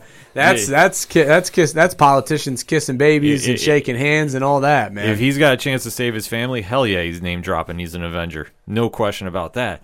But, but he as calls him out to it too because he's like, "Yo, you just wanted a, a picture with me, and now you're gonna tell me you can't prove me." I mm-hmm. love that. That was Yeah. a very good comeback. like I said, Mackie absolutely Yeah. crushed it in this in this episode. But as he's getting informed by Torres that he was tr- Torres was trying to investigate the Flag Smashers. well, they became the face smashers on his face. Yeah, ouch. Because when he shows up, he notices they're trying to pull off a heist. And he tries joining him, and dude, you're an idiot. Well, he's young and naive. I mean, this got fully Uh, shown, yeah. and he does get his ass whooped badly. We're talking Dude. like Brock Lesnar against Cena at SummerSlam. Dude, that face stomp, I was like, he's dead. Like, yeah, I thought he was mean, dead. I legit this thought he is was dead. before I knew who he was. Before I watched the little Easter egg videos that I watched, I was like, yeah, he's he's not going to turn into anything because he's dead. Yeah, and now, like I said, we did see Erin Kellyman's character, who we assume is the head of the Flag Smashers, Mm-hmm. give the rally speech and trying to get the followers to fall in line and obviously pull off the heist. And as Torres is trying to make an arrest, he is literally hit into a telephone pole Yup. or lighting pole, and I thought he broke his back. Well, and this and that's after he tries blending in and he tries helping a person with the mask on, and a cop points a gun in his face, and he's like, he's in Switzerland speaking English, going, no, no, I'm I'm not, I'm trying to help, and they're like, no, I don't care, I'm going to shoot you. Right, until a very large individual absolutely, like I said, knocks him into the pole and then face stomps him and nearly kills him. I have heard some rumors online about Mephisto, isn't it? about who this is. No, it's Mephisto. Not, it's not Mephisto. But did you both gentlemen hear about who it's supposed to be? No, Omega Red. Oh, Now, oh, now I I was pausing about this one. Ooh. because one, if I'm not mistaken, and I'm just gonna play devil's advocate, no pun intended with everything here. He is still under the Fox deal when they were doing this show, or is that all properties from Fox came over to Marvel by the time they were producing the show? they they would have had time. No, they'd be, they'd No, good. they They'd be so good. they could definitely be in here. Yeah, yeah. because Okay. they wouldn't have been able to do the Quicksilver thing for Widow. Well, I, well, I know that uh, WandaVision started after Falcon, so that was the only thing I wasn't sure about. yeah, no, But- I think uh, I but with think that- it's fair According game. to the baby. Wikipedia page, by September 2018, Marvel Studios was developing several limited Okay. series for its parent company, Disney's streaming service, Disney Plus. Uh, no, they had it by then. See, I, I'm always kind of fuzzy about that. Well, so, I mean, listen, they the the ties to a potential sort of uh, X Men or mutant reference in this show has been very heavily teased from the trip to that uh, whatever country that's been associated to X Men throughout time. That's Oganosha. yeah, Oganosha, and then um, something else. Oh, the Flag Smashers having you know, I don't want to say metahumans because that's DC, but like uh, enhanced ability. Right. Well, I mean, it's been heavily rumored. Actually, Madripoor is the one we're talking about, the one that everybody's Okay, yes, thinking is in the Madripoor. show. Yeah, yeah, Yes, yeah. Madripoor. It it could be, and this might be a, sl- a slow way to introduce. I mean, Omega Red, if you're not familiar with, is a longtime X Men villain. Well, specifically Wolverine. Yeah, s- Yeah. specifically Wolverine. Uh, kind of a little murky past, but it does tie into the Winter Soldier as well too. So if they want to go that route, it's a very cool Easter egg. That Hell yeah, that would be sick. I Yeah. didn't even think about Omega. He's dude, he was so badass in the X Men comic or Yeah. uh, the TV show. When Yeah. they were doing that run with him and Wolverine for like three episodes. Mm-hmm. Yeah. So that's the rumor I've been hearing online, and I'm until I see tentacles. Yeah, I'm- yeah, I'm not believing shit. I'm No. not. I'm not Mephisto. This nothing. exactly. So but the Disney Fox deal was completed March 20th of 2019. Uh, there's no firm like they started writing on this, uh, but according to the Wikipedia page for Falcon and Winter Soldier, a gentleman by the name of Derek Kolstad joined the series writing team in July of 2019. Yeah, I'm not. okay. So if if, if if if they were to write in Omega Red and it was happening in July, they'd have been fine. okay. Now, So, now, see, I'm in- always- in- even in that instance, they could have like, oh, we'll plan. We know that the Fox deal is going to get done. We're just waiting on ink to dry and I's to get dotted and T's to cross. We'll write it in later that it's Omega Red, but like we're just kind of like with Peter with Peter Parker and Iron Man too. Like, oh, we'll just retcon this in later that that's who it was. Yeah, I'm not believing shit. Yeah, see, I'm just Not not take, for take it your with a grain of salt. Yeah, That's I'm what I said because uh, I until I see tentacles or something in that variation, like I hear his not name, saying it is, but it could be. but it's somebody that came across the wire, and I'm like, I can see that. But the only thing, like I say, I'm very fuzzy about when production started and when the rights came over. Like that, that still is going to be a gray area for me, probably till the end of the time. Either way, that is the rumor who it is. So we do know that the Flag Smashers have made their appearance. We didn't see Baron Zemo in this episode, Nope. to my knowledge, unless he was in the background with the Flag Smashers, because I could see him working with them as well. Yeah. So the only other big moment of this show, which Your is- favorite moment of the show? well, yeah, because I am not a fan of this character. While Sam is sitting at home with his sister, Trying to figure stuff out. yes, he turns on the TV. Well, his sister tells him or his sister tells him to turn on, and we see there is a government politician of mm-hmm. some sort that is saying how this world needs heroes, and presents the new Captain America, who is one U.S. agent. John Walker, played by Wyatt Russell. Well, he, just doesn't say that. Just say that the world needs heroes. He says, you know, the world needs heroes, and we're very grateful for all the that the heroes have done in the past. But we need a hero that is focused on America's interests and our interests and keeping our best interests at heart. We're, uh, you know, Captain America embodies those interests. See, I want to make this very clear for anybody that's tuning in for the first time. I have never been a fan of the U.S. agent from the comics. I am not excited to see him on screen in any way, shape, or form. That's a lie. He cosplays as him on the weekly. I'm gonna kick your ass as soon as this phone, this podcast is done. No, but I but I do want to stress something. I know our friends at Comic Book Keepers were posting online too, and I want to really stress this too. Wyatt Russell is an actor. When this character starts rolling, don't take out your anger for the character on him. He's playing a role. Mhm. He, he- the character's meant to be a dick. Yeah. The character is somebody that I guess I'll do a minor spoiler. In the comics, there is a long time story that happened in mid 80s when Captain America's sales were done and they wanted to really switch things up. And they had Cap Steve Rogers quit because the government wanted him to do more political things and he always says the classic line and I will paraphrase, I represent the ideals, I don't represent the government. So he left. So they got in Fle- or the super patriot as he was and basically he was a steroided uh, via super powered up knucklehead that was completely not ready for the role and did a lot of bad things until Steve Rogers basically came back and whooped the shit out of him to get the role back. I'll say to the the you know basically everything that Steve Rogers stood for, U.S. agent is the exact opposite. Exactly. Like John- on on the surface, you know, you know, peace, justice in the American way. Mm-hmm. You know, carry, carry the flag, fight the good fight, protect the innocent, save the weak. He's got ulterior motives, though. He well, he does because he he has a very blinded version of American values. Yeah, to put it mildly. Yeah. And he's basically a yes man for the government. So if they tell him to jump, he says how high. and when yeah, and it's it's uh, like I say, when you grow up reading Steve Rogers, you you know that that is Captain America. John Walker is not Captain America. Right. And I, I don't care how many interpretations of the comic we've seen him in. I am not a fan anytime I see him on page. I'm, I'm sorry. Just- Yeah, but what it can lead to is so much.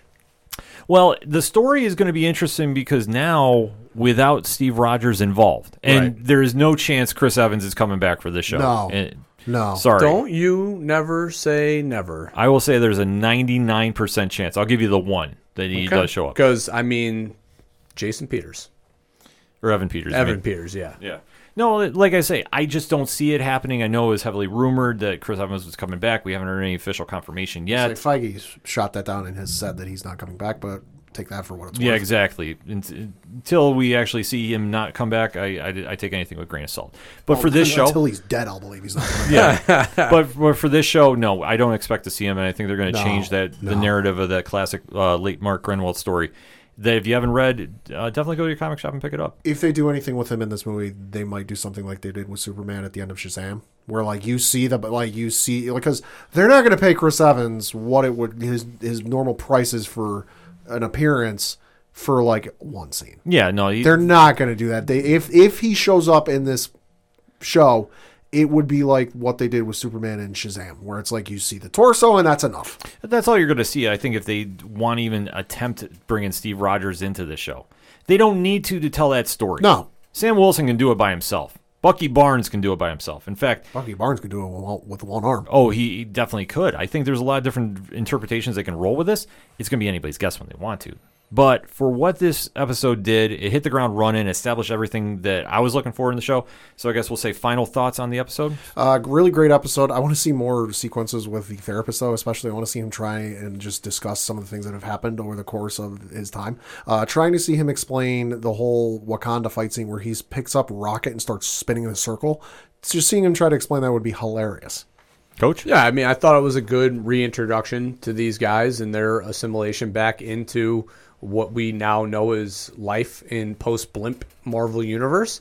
And I'm, you know, obviously excited to see where it's going to go. I mean, if it does anything like uh, WandaVision did, I'm going to be very excited. I- I'm I- very happy. I also got to say, I since uh, Falcon Winter Soldier, not Falcon Winter Soldier, uh, Captain America: The Winter Soldier is like top three, top two, one of my favorite MCU films of all time. Fluctuates based on the day.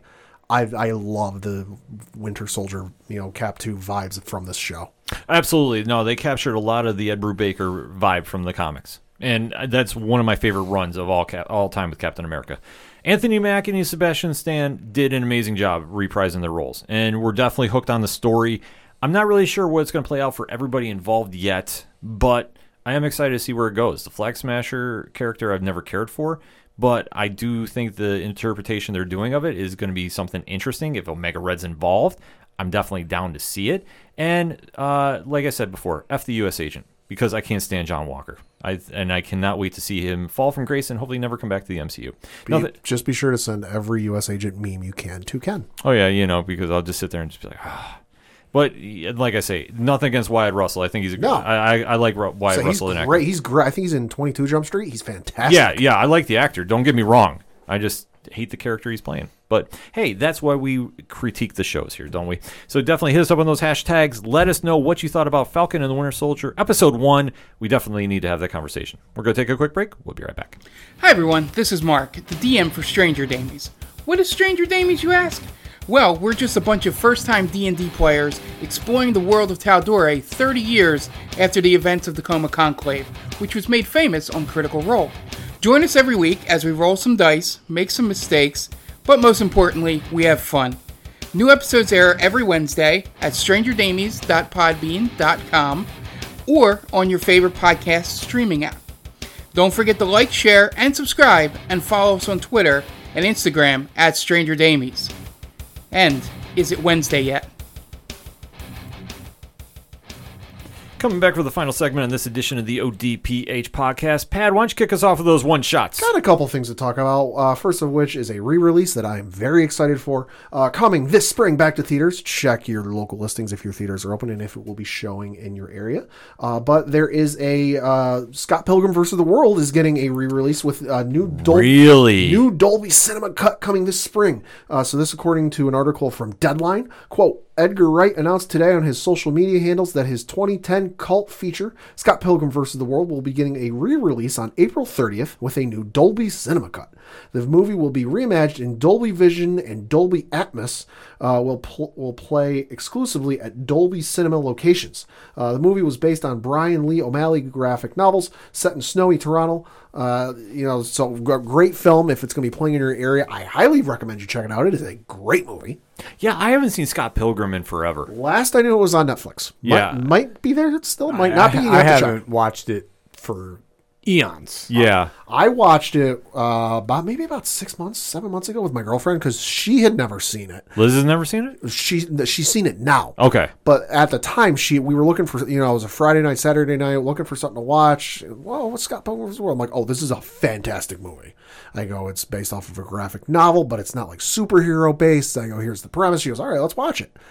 Love the movie. It's a fantastic movie. A lot of great people in it. Uh, a lot of great scenes. So, like I said, check your local listings, see if it's playing in your area because it's definitely something worth uh, checking out. Yeah, definitely, definitely go check that out. A uh, couple casting news. Uh, well, I'll teased a little bit of this uh, in the first segment, but in regards to Shazam 2, I'll get to the one that broke a couple days ago. Uh, but it was announced that Helen Mirren, yes, that Helen Mirren has been cast in Shazam 2. Uh, she will be playing the villain Hespera. Uh, so, and according to uh, the article from IGN, quote, Academy Award winning actress Helen Mirren has joined the cast of Shazam Fury of the Gods as the villain Hespera. The Hollywood, Reporter says Mirren will join uh, Rachel Zegler in the Shazam sequel as sisters who, quote, both may or may not be of ill intent. Zachary Le- uh, Levi will reprise his role as the adult version of Billy Batson, who gained superpowers after inciting an ancient incantation. Uh, so that big get for that film. That's huge. Yeah. Uh, also, big get. This just breaking. Hey, for once, news is breaking as we record. Uh, they got a they got another big casting for Shazam too. Uh, Pierce Brosnan's joining uh, Black Adam. Doctor Fate. That's freaking insane. Holy sugar cookies. Need to do that. Yeah, he hasn't even done. I mean, it's been pretty quiet on Pierce Brosnan front for some years now. He's so done Yeah. he's done some stuff, but nothing this big. Yeah. You know, the only thing that comes to mind was he did the what was it, the Mamma Mia sequel or whatever it was. Like, but outside that, nothing really huge. Right. No, but th- I mean, for that film too, especially establishing the JSA, mm-hmm. you need to come with some big names on it. Pierce Brosnan is Doctor. Fa- I can. I fully see that. I mean, they've been crushing with the castings. Like I said, Yeah. Mirren on Shazam, and this one. Yeah. Uh, a couple comic picks for you this week. Uh, out from Marvel this week, Alien number one, issue number one. Yes, that Alien. You know, the Ridley Scott films, uh, written by Philip Kennedy Johnson, who's also doing the Superman uh, comics these days. So definitely give that a check. Uh, Amazing Spider-Man, uh, issue number sixty-two. New costume debuts. Kingpin makes it personal with Peter Parker in New York City itself. Will pay the price. Another fuse lit more than thirty issues ago reaches its explosive destinations. Listen. Nick Spencer's still writing, so it's going to be batshit insane, and I'm here for it. Uh, also out this week, and definitely give it. A, uh, you should definitely give it a read. Uh, Detective Comics issue 1034, great read. Especially, especially the bit at the end with uh, Damian Wayne and Talia. Yo, Yeah, I tell you what, Pat, you had my picks locked in, man. Excellent job with those. Thank you. Yeah, so if you want to find out more going on, I guess uh, if I can throw one more in, Teen Titans Academy. oh yeah, one. Red X is there. Yeah, so you'll definitely figure it out. So definitely head on to your local comic book shops, go support them, and definitely check out your local indie podcast. So obviously, shout out to our guy Brian Wayne over Cheers to Comics, Wednesday Pull List, Last Comic Shop, Comic Book Keepers. I can keep going on and on, but we have Podchaser list for that. So you definitely just hit us up. We'll, we'll send you the right direction. That being said, Coach, what you got? I've got. Uh, I got. I think I'm hitting a triple here. I've got uh, the Superman and Lois episode. Oh, break it down for us. Yeah, we are uh, talking spoilers. Yeah, uh, well, I'll try and keep it as, as quick and brief as I can. Uh, you know, the boys uh, were destined, or not destined, they were kind of doing their own thing with a big event going on in Smallville. Um, Soups, you know, came out and was a heavy hitter in this episode as we found now that there are other. Uh, beings that are being created by um, one Mr. Edge.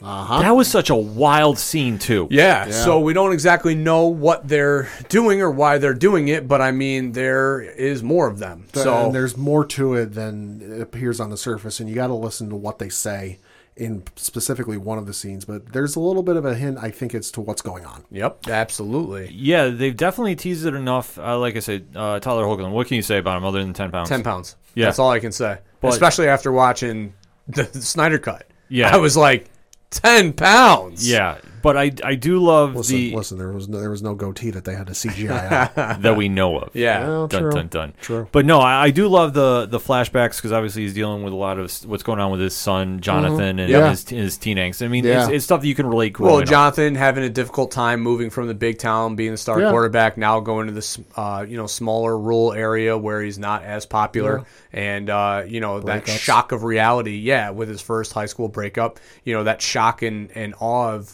you know life. you know, finally hitting him when everything was so peachy before. Yeah. No, I, I thought it was a strong episode too. Yeah, Uh, especially a good one to leave out with now not coming back till May 15th. I believe is the date. think it's 16th. 16th. Yeah, it's one of the it's it's a teen. Yeah. Um that's when uh Superman Lois will be back taking a brief hiatus uh due to filming pauses from COVID. So um you know, obviously 18th, gonna have- 18th. 18th. Okay, so we'll have to wait for the second half of the season on May 18th, which is not crazy far away, but No. they were gaining some momentum, so it was definitely tough to have that end. Best DC TV show going. Fight me on that one. Facts. No, Facts. I, I have to agree with you about this one. I, I would say, Coach, how would you grade the first six episodes thus far? Uh, I would definitely give it an A minus. Yeah. I mean, I, Yeah. I mean, honestly, I thought all the characters have been portrayed uh, very well by their actors. I think the story has been fluid and not bogged down by the idea that Superman is the key character of this show. So there needs to be action, but the action sequences have been there and and heavy. Um, and there's been, you know, the urgency that we talk about that's needed with superhero shows. So, and uh, the Lex story finally Yeah. had a payoff. Yeah. Now we know why he, what he's there for, Wild why he's twist. doing it. Wild twist, absolutely. twist. Heard Yeah. that and did a double take. I was like, Yeah. wait, wait, wait, what? So yeah, that's going to be very interesting to see how that se- plays along as the uh, season goes. Um, and just yeah, it's been a really good season so far. Yeah, no, and I, I got to say, I'm enjoying kind of the breadth of the family aspect of it uh, to it because having watched, you know, probably at this point, I combined like 20 plus seasons of some of these shows. They got heavy on on the uh, hero aspect and of the duty and the responsibility in this, and yeah, they had some family stuff sprinkled in, Flash, Arrow, you know, but it always in Supergirl, but it always felt like, oh, hey, yeah, there's family aspect of it sprinkled in, but like it still ties into what's going on with the overall story and the overall like villain. This, it's like okay, it's kind of tying in with the main story, but it's still a, a breath and a step away. Well, like he's fighting uh, two battles on two different Yeah, fronts, yeah. which is, I mean, three battles on three fronts because he's got his wife who also has needs, and you know, uh, who also has uh, her own thing going on with her own situation. You Mm-hmm. got the boys and their lives, and he's got him and his role in Smallville, and him being Superman. So it's like he literally is putting himself into these three impossible situations that he has to have answers for, Yeah. and I think that's great. It makes for good TV. It Oh, does. It does. They borrow a lot, I think, from uh, Black Lightning's first season too, because that one's Yes. very Yeah. family ori- Yes. oriented too. So Yes. like I say, I, I love this show thus far, man. It's been such a nice surprise hit. Like not that we were, I was kind of a little skeptical of it, but you never know when trying to do Superman on the small screen. Ever, you never know. It- Yeah. It's always a crapshoot. So Yeah. this one's paying off right now. So definitely excited to see it come back, and then Supergirl next week. Next So week, yeah, Definitely have to check that one out. Uh, I'm, I'm hitting my on my second base here. The PLL entry draft is tomorrow, so everybody playing at home, take your shot. Talking lacrosse, uh, Hey! they are uh, announcing the entry level draft. So this is going to be uh, players who weren't previously in the league that have been out from college. Um, now uh, able to enter the PLL. So obviously, with the Major League Lacrosse merger, quotes, uh, they will be able to absorb a lot of their players. And now this is where you're going to see a lot of names like Lyle Thompson. Um, and you know a lot of other Alex Woodley, so a lot of great other players that were in the MLL now come over to the PLL to add excitement, add fresh flavors, uh, and the Boston Cannons sit with the number one pick, which uh, you know for you lacrosse people out there know that it's going to be Lyle Thompson, and if it's not, we will ride. So um, very excited for that. That's going to be tomorrow night at seven. Uh, it will be on the Twitter Spaces, unfortunately. Okay. Um, I mean, that's an interesting move. PLL always likes to be the quote unquote brand in the. That's like the Twitter Clubhouse thing, right? Yeah, Something yeah. like that, so- yeah. yeah. so like you just join and then you your little avatar pops up. It's basically like if you join somebody on a Instagram feed, you know, Okay. live stream. So that's what they're going to be doing there. So uh, they're always, you know, or 7:30. I'm sorry. So they're always, you know, aggressive with it. Um, so it'll be interesting to see there. And then, oh, I, I think I'm gonna hit a home run because now I, the Giants, uh, my third move here, the Giants, uh, just power players in free agency right now. Uh, Golladay and Adar- Adoree Jackson uh, coming from Tennessee out of nowhere, making the ten, uh, New England Patriots move seem like child's play, baby. I was waiting. I, am waiting on Pat on this one. I got 156 plus million reasons why you're wrong. Yeah, well, you also got a Cam Newton, so I'll, I'll raise you Kyle Rudolph. I'll raise you Danny Dimes. Well, well, that's fine. Danny Dimes going to be an MVP thrown at Golladay this year. Whoa, Um, wow. So it would be very, it would be very, Wow. That's if they can keep him upright. yeah. No, it would be very interesting season. The Giants making moves with. I mean, I don't know how they were able to do this in free agency because they were up against the cap number. So a lot of guys have reconfigured deals.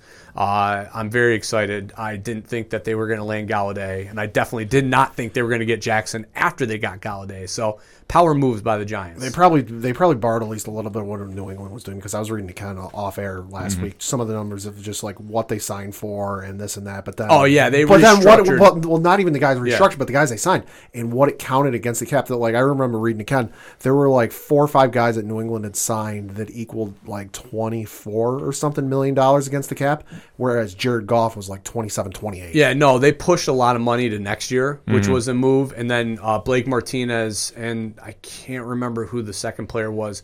Uh, I think it might have been Bradbury. Turned their money into uh, not sal- um, bonus. Bonus money, uh, Yeah. yeah, uh, roster signing bonus money. So um, that was uh, moved, so they were able to free up some cash to sign these extra players. And then lastly, the NBA trade deadline is mañana, baby. Wow, wow, wow. So a lot of names being associated to a lot of teams. Kyle Lowry's name is being shopped out there. Uh, Norman Powell uh, is being shopped out there. Lonzo Ball is being shopped out there and has been associated to the Knicks. Yeah. Oh, Ken. I'm not- Ken, I'm not- Yes. Listen, I know that that brings Ball Senior, but Lonzo in a Knicks uniform, I'm, I promise you, will be a win. Uh, JJ Redick has also been associated in that trade. I'd rather take JJ. Listen, especially when you talk about the fact that you know you don't know what these Dallas picks are going to be. So if they move one and not both, but if they move one and they give up like a Reggie Bullock, Bullock, or you know, uh, uh, the other one of the other uh, Elfrid Payton, you know, if they get rid of one of those guys uh, and they bring in Alonzo Ball and JJ Redick with that young core of of RJ who's emerging as a goddamn superstar. So suck on that, Mister. He's not going to amount to anything. He's only twenty fucking years old. Let's think about that. Twenty years old. Reach on that, coach. Randall is playing like an MVP right now. Yo. They have to re-sign him. They They, don't to. have a fucking choice, and it breaks my heart in a way because like I kept thinking 2022, 2022, but nope, that money is going to Randall. They don't have a choice. That dude is money, literally. I watched him hit two pull-up threes out of nowhere last night against the Washington Wizards.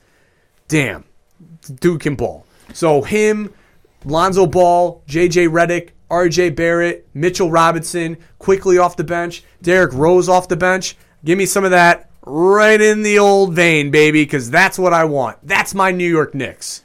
I love it.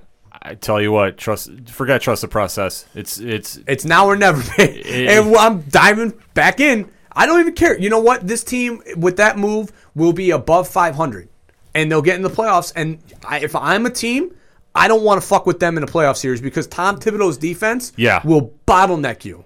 Thibodeau and Rose, man. That's Just- that's my law firm. Yeah, Because you know what, they are doing the moves. yeah, they are. I love it. Yeah. I, I'm, I'm very excited. So, uh, and obviously, some other names are being associated in some trade deadlines. I know the 76ers are very active right now. A lot of rumors out of Boston. Yeah, a lot of wild A lot rumors. of rumors out of Boston. What they're going to do. Porzingis' name has been thrown around again. ha ha ha, Dallas. Um, so that will be interesting. I know Golden State has called and inquired uh, about what it would take to get Porzingis out of there. So, I mean, I just hope that it's not a dud trade deadline like last year and the year before. I hope that we have some active movement with some players being moved because that's, I mean, that's the most exciting part of the NBA. Yeah, we'll definitely have to watch, and I know you'll be going hard on Twitter about that, so we'll definitely be oh, retweeting I mean, that. I'll be. I mean, listen. I remember the Porzingis trade to this day. My reaction. So yeah, I mean, I'll definitely be refreshing, refreshing, refreshing.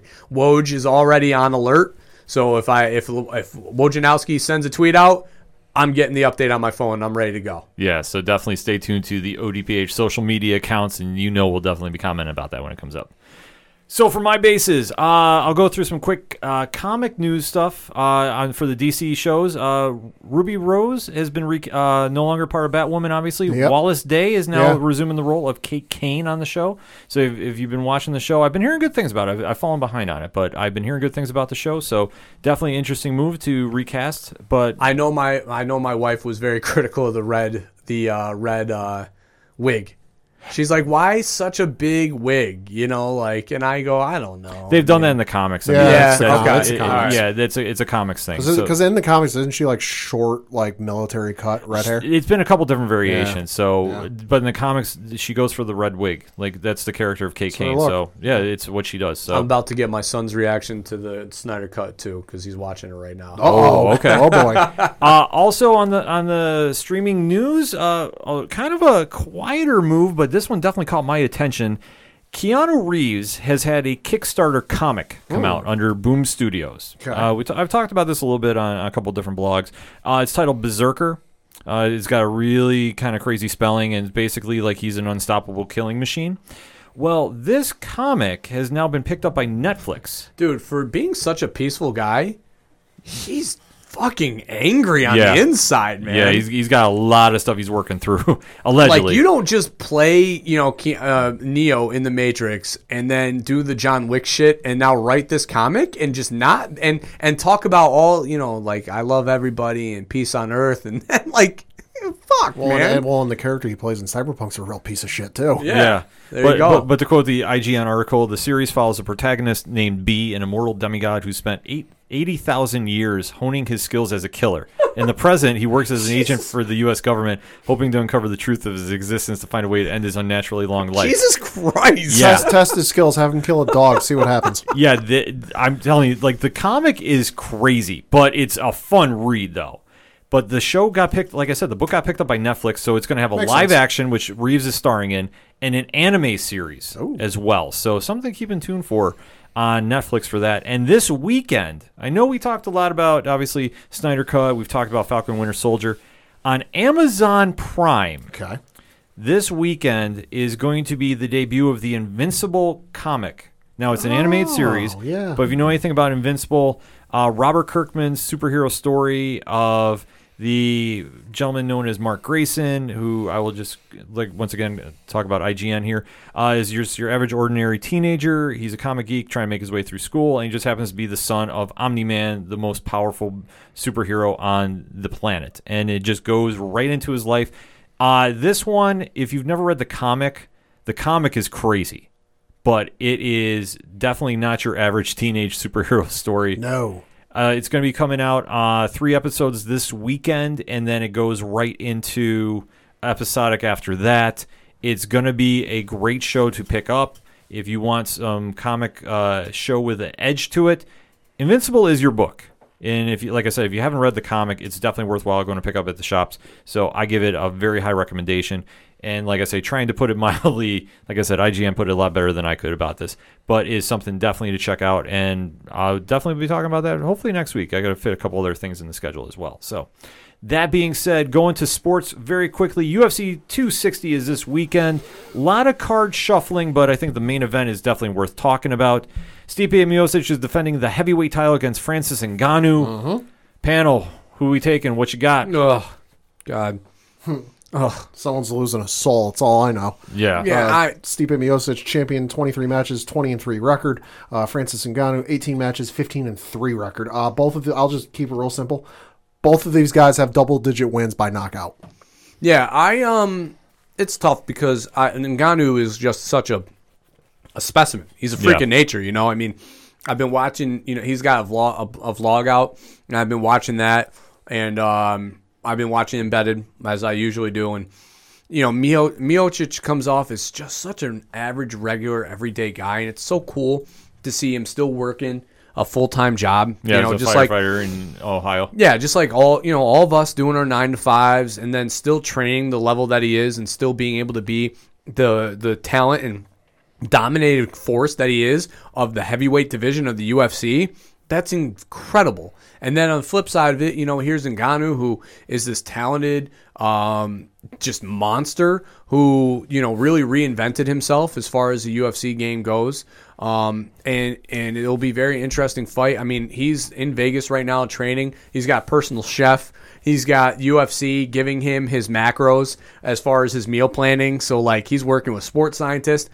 Miocic is over here eating pasta and, and meatballs that his wife's cooking. So Yeah. it's like I'm I kind of pulling for Miocic in that fen- sense of being the everyday man. But I mean, I'm just gonna lean Stipe. I'm, I'm going to lean Ngannou, if for no other reason than this. His last four fights, uh, first round knockout, 20 seconds in. Uh, then it was a first round not TKO, uh, so another knockout, one minute and 11 seconds into the first round. Uh, third fight prior to this one, uh, knockout, 26 seconds into the first round. Uh, and then the fourth fight prior to this one coming place this weekend, uh, TKO, so another knockout, 45 seconds into the first round. His longest career fight in the UFC for a belt uh, was uh, where when he lost to Stipe Miocic. That was the first fight back at UFC 220 in 2018. Then it was uh, his second longest fight in the UFC was a uh, three round went to full life decision lost against Derrick Lewis in July of 2018.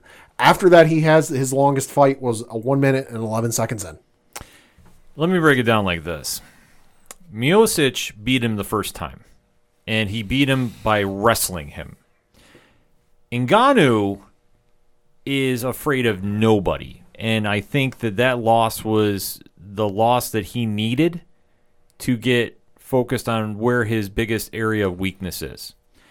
Ngannou has arguably the most power per punch in all of the UFC. Maybe Derrick Lewis is one who rivals him. I'd like to see that actually like officially measured, Yeah, like it- like with one of those punching bag machines. it's got to be up there. Ngannou, we have nicknamed the Soul Taker. I got to give the shout out to Rich from 3FN for that because if you've ever seen him knock out Alistair Overeem, you physically see a soul leave a man's body. I'm not exaggerating about this. So this being all into play, I'm saying Ngannou. Miocic is no slouch, and I give him all the credit in the world. I think he's an absolutely fantastic fighter. He's been champion for quite a while. He's had some epic runs, but I just think Ngannou's on a different level right now. That if he can stop a takedown, Miocic is in trouble. And if I'm Ngannou, that's the only thing I've been working on since this fight got signed is takedown defense. Because if Miocic gets him to the ground, it's a whole different ballgame. Has Ngannou learned a ground game? I don't know. I've never seen it. So this is going to be an X factor that we're going to have to watch. But I think what Ngannou is going to do is he's going to wait for that takedown, and if he can clip Miocic coming in, it's lights out. It's Ngannou. No brainer on this one. Do I think it's going to end the first round? No. I think this goes to at least the third, possibly longer. It just depends on how much Miocic is going to be able to withstand those punches. But eventually, that soul's got to just have its fill, and then it's done. So that's like I say, I'm going to take that for Ngannou. We're going to be live streaming our reactions to it on twitch.tv slash 67 podcast this weekend. The card has been getting shuffled around a lot, so we're not breaking down everything on there. But trust me, Saturday night, we will have lots to talk about on this one. And to close out this episode of the ODPH, got to talk a little wrestling. Wrestling. Wrestling. We're gonna party like it's Starcade '83. Yes, because we are now in the fast lane to WrestleMania. See what I did there? Uh, WWE had their Fastlane pay per view this past Sunday, their first one on the Peacock Network. I did not have the best experience with Peacock. Pat did. Yeah, no, speak for yourself. I had a great experience. Yeah. I didn't have any experience. no, but I, th- I thought they were smart by running it on Peacock Yeah, first. you had to. You had to Yeah. because my God, the fallout that can come if WrestleMania is a botch is not good. well, well, let's face it. If WrestleMania comes in, the stream isn't the best. It's not anything we're not used to with the network. Yeah, yeah, it's- but I mean, with the way that the network had been, you know, really starting to uh, fix itself and work in an efficient level Mm-hmm. for now us to regress back to the early days of the network. I mean, fans will revolt. Yes. like they'll lose their shit. You know, especially the ones that are already teetering on the, you know, I don't know if I really love WWE like I used to. Fans, I mean, they'll that will give them every reason to jump ship. Absolutely. So this one, though, I just want to kind of touch upon a couple matches. So Pat, I'll read them off to you. You give us the or who won. Drew McIntyre versus Sheamus. Uh, that would be uh, Drew McIntyre, and this was a no holds bar match. And goddamn, Yeah, this was hard hitting as all could be. Kind of a very easy one to figure out because Yeah. Drew is going to be fighting for the world title at WrestleMania. There was no way he was taking the L beforehand. Nope. But they did kick the crap out of each other. So this was living up to all the hype. Had no issue with this. no. Uh, like I said, pretty simple with that. Next up was Alexa Bliss versus Randy Orton. Uh, Alexa Bliss defeated Randy Orton, but with some help, and the Fiend returned finally. He would look like the Toxic Avenger. Yeah, he looked real weird. He looked it, like he already looked creepy as all hell before, but now it's even creepier. Now it's even weirder. Yeah, I saw the images and I was like, all right, now this is just going to become a a uh, uh, doll, a, f- a figurine character. You know, like just hey, look at all the different looks that he and suits that he has, so you can buy the new action figure. This would be great Yeah. for him if they were still making the 2K video game. Yeah, so who knows what they're going to wind up doing uh, moving forward. We do know that Randy is going to be taking on the Fiend at WrestleMania. Prediction is going to be a Firefly Funhouse match. Probably. This one, like Pat touched upon, uh, Alexa won, but can you really even call this a match? I couldn't. Well, listen, if it's a Firefly Funhouse match and it doesn't involve uh, Bray, the Fiend, breaking into Randy's house, what are we even doing here? You know, Randy Orton's tweet though after the match of my wife's not too fond of Alexa Bliss though for the finish with her Yeah. straddling For those of you, yeah, yeah, Alexa was straddling uh, Randy for the pin. right right over the top of the the groinal Yeah, region. yeah. Uh, that was that's classic Randy. There, that was, was there, was, there was a few people on Twitter who said, "Listen, if there's anybody who won Fastlane, it's Randy Orton." Yeah, I, I'm not even going near that one. The pictures are online, so you, you can make your own judgments with that one. And the main event, though, Yeah, uh, I have to say, definitely lived up to the billing. yeah, Roman Reigns defending the WWE Championship against the Universal Championship. oh Championship. Universal Championship against Yeah. one Daniel Bryan. Yeah, with uh, special guest enforcer Edge. Uh, so Roman retained, although not without some shenanigans and chicanery. Uh, you, of course, enforcers at the, at ringside, you know the ref's going to get knocked out at some point. Ref got knocked out. Edge came in, played ref to do his duties as his guest enforcer, started calling a match, and of course, you knew uh, whatever Uso brother it is, like Jey. Jey. Jey Uso came out, tried to use a chair, didn't work. Daniel started using the chair, uh, accidentally hit Edge with it. So Edge took took it as oh he meant to hit me. So then Edge attacked Dan- Daniel as Daniel had uh, Roman in what was it the yes lock? Yeah, yeah, I'm in the S He had lock. him in the yes lock and Roman tapped, uh, but because of the ref, nobody was there to kind of see it and call it. Didn't count. So it appears Edge turned heel. Hard to say. Hold on, player. Yeah. Hold on, player. Because I smell a, ta- a triple threat match. Uh huh. Yeah, no, something tells me that uh, Daniel is going to get put into this main event uh, match at WrestleMania where it will be a triple threat. Now, this is not official. This is just kind of speculation. It will probably be a triple threat at WrestleMania for the Universal Championship. Yeah, I'm kind of a little torn on this one because I I wouldn't be that mad if it was a triple threat, but I don't think it needs it. But I also saw one Pete Dunne tweeted out Danielson after this match. And I know that Pete Dunne has been calling out for a best wrestler to face him in NXT. Give me that match. So I mean, yeah, that would be great. It's so not going to happen. I never say never because End of his you know, career, yeah, you never know. Well, Daniel Bryan said he's slowly winding down. We know that NXT is going to be doing stand and deliver two nights Yep. uh, for their pay Yep. per view event. So, One on USA, the other night on Peacock. so that being said, if Daniel Bryan is involved in the triple threat at Mania, would he be also doing double duty to face Pete Dunne? I mean, it would make I could see it, it. it would make sense though to put him in that match as the guy kind of doing the most work because an Edge Roman match. That's why I wasn't excited for it because it's like who's going to be the worker, you Yeah. know, in that match. And I think that's where if you do a triple threat match, you add Daniel Bryan and now you got your worker that you know can take the spots and do the bumps, and then uh, Mm-hmm. Yeah. you know you can have the finish go however you want. Just you need a guy in there that can you know do the work. Yeah, so it's going to be interesting to see how it plays out. We haven't heard anything official. The only thing we do know that was announced officially was night one Sasha Banks versus Bianca Belair will be, I'm assuming, the main event. The co main is Bobby They- Lashley versus Drew McIntyre. Well, they haven't said that yet. I Right. think they just announced those three matches. But Sasha- People, they're pushing for it. People Yeah, on the, Sasha- on the Sasha's Twitter- leading the charge. Yeah, and on Twitter, they're they're going hard. They're saying, you know, pushing for it. and I So- think it should be too. yeah, I think. I think it should be too. Absolutely. And night two, Rhea Ripley is going to be facing Asuka Yeah. for the women's title Yeah. uh, from the Raw branch. And then it's going to be, as of right now, Roman versus Edge. So excited for that. I know that Charlotte had to unfortunately pull out because she is uh, dealing with COVID right now. Uh, or could be, if you believe the tweet from Andrade, uh, could be on the back end of it and might be back in time. Who knows? Yeah, she. Yeah, there was his, his follow up tweet um, that She was going to be cleared in a she couple should days. be cleared. Yeah, in a few. in a few Yeah, which I don't think they would add her to a triple threat. I, I don't No, I don't. that. I don't see it now. Any. I mean, if it's going to be Rhea in this match, I think they leave it alone and let Rhea go and move Charlotte into something else. Yeah, it's just a matter of waiting to see. And speaking of Andrade, he got his release from WWE. Yeah, yeah. So interesting to see where he goes New Japan. forward. I hope. Yeah. I really. I honestly. I just don't want to see another WWE guy immediately show up on AEW. So it's, it's getting a little crowded over there. Uh, not only that, it's just WCW 2.0.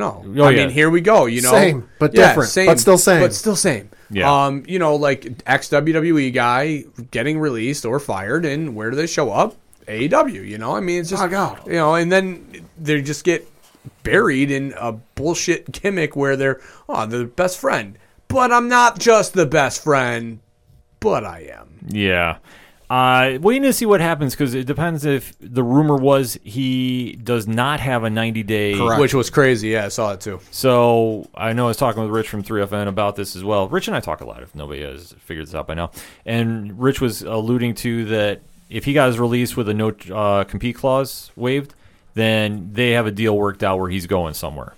Yeah, my assumption would probably be somewhere where it's not direct competition. You know what I mean? So not an AEW style No, situation. I, New, New Japan, New Japan, slash Ring of Honor. Ring of Honor. Yep. Because if I'm not mistaken, Ring of Honor's 19th anniversary show is this week. and like that, they yeah. have the Los in, uh, Ino, oh God, Los Ingobernables. Ingobernables who are just running wild right now. Yep. So that would make a lot of sense that maybe he comes in and either establish tries to establish himself back in his leadership role that he had when he left, or he tries to end their reign of terror on ROH. Yeah, so it'll be something to watch moving forward, but a lot of wrestling to go about. And uh, keep a good thought for Drake Maverick uh, if you're watching NXT. Damn, you got you. gonna die. They dropped this news on me when I walked in. I was like, "Good lord!" Drake Maverick versus Walter. Yeah. Seriously, Drake. Just chop city. I mean, literally, Walter it could chop a hole through him if he wanted. to. Yeah, we're, I'm actually tuning Thoughts in and, to watch thoughts that. and prayers with Drake Maverick's wife. Yeah, so we're gonna be watching that tonight as soon as we get done recording. So that all being said, though, the music you heard on this episode of the ODPH is that of Brian Wolf, who's back on Patreon streaming this Wednesday. Uh, so if you're not following him, definitely you want to start doing that. Pat, where do you go for that? Ocho Duro, ParlayHour.com. Right on. You go over to the music section. You check out him. You check out our good friends over at Shout at the Robots, Tom Jolu. Both of those bands actually are going to be on the Subterranea YouTube channel doing some uh, work. So definitely Cool. stay tuned for that. Definitely excited to hear some music from those amazing musicians. You also check out Floodlands, Yard Party, Second Suitor, all the great music hear on the ODPH. Swing by the directory as well. You can check out Friends of the Show, organizational links supporting Black Lives Matter, all the pod groups we are in because, frankly, if you're not in Podchaser with your group, you're not in a group. Sorry, just saying. So definitely shout out to the Apocalypse and shout out to the Innard Circle. And, of course, our friends over at 812 Productions, Rich, Ron, Mike C, and hashtag Big Natty Cool. Do not know if he's going to be in attendance for the UFC stream. But Yeah, I'm up in the air too. I'm uh, my wife's my 11 year old's got a karate tournament that's in Connecticut, tentatively looking to go. So it's tough. You'll have to wait and see, but Yeah. you definitely want to swing by the stream on Saturday night. More information on that, 8122productions.com, or for everything that is the ODPH, simply put, ochoduroparlayhour.com. That's all I got for this week. So for your coach, my coach, the coach, Coach Duffy, Good night and good luck. For the one only Padawan J. Fun fact: Giannis's nickname in uh, China is Letter Bro because there are so many letters in his last name. Amazing. Pat with with the one-liners. I'm your host, Ken. Thank you as always for listening to the ODPH podcast, better known as the Ocho Duro Parlay Hour. See you next time.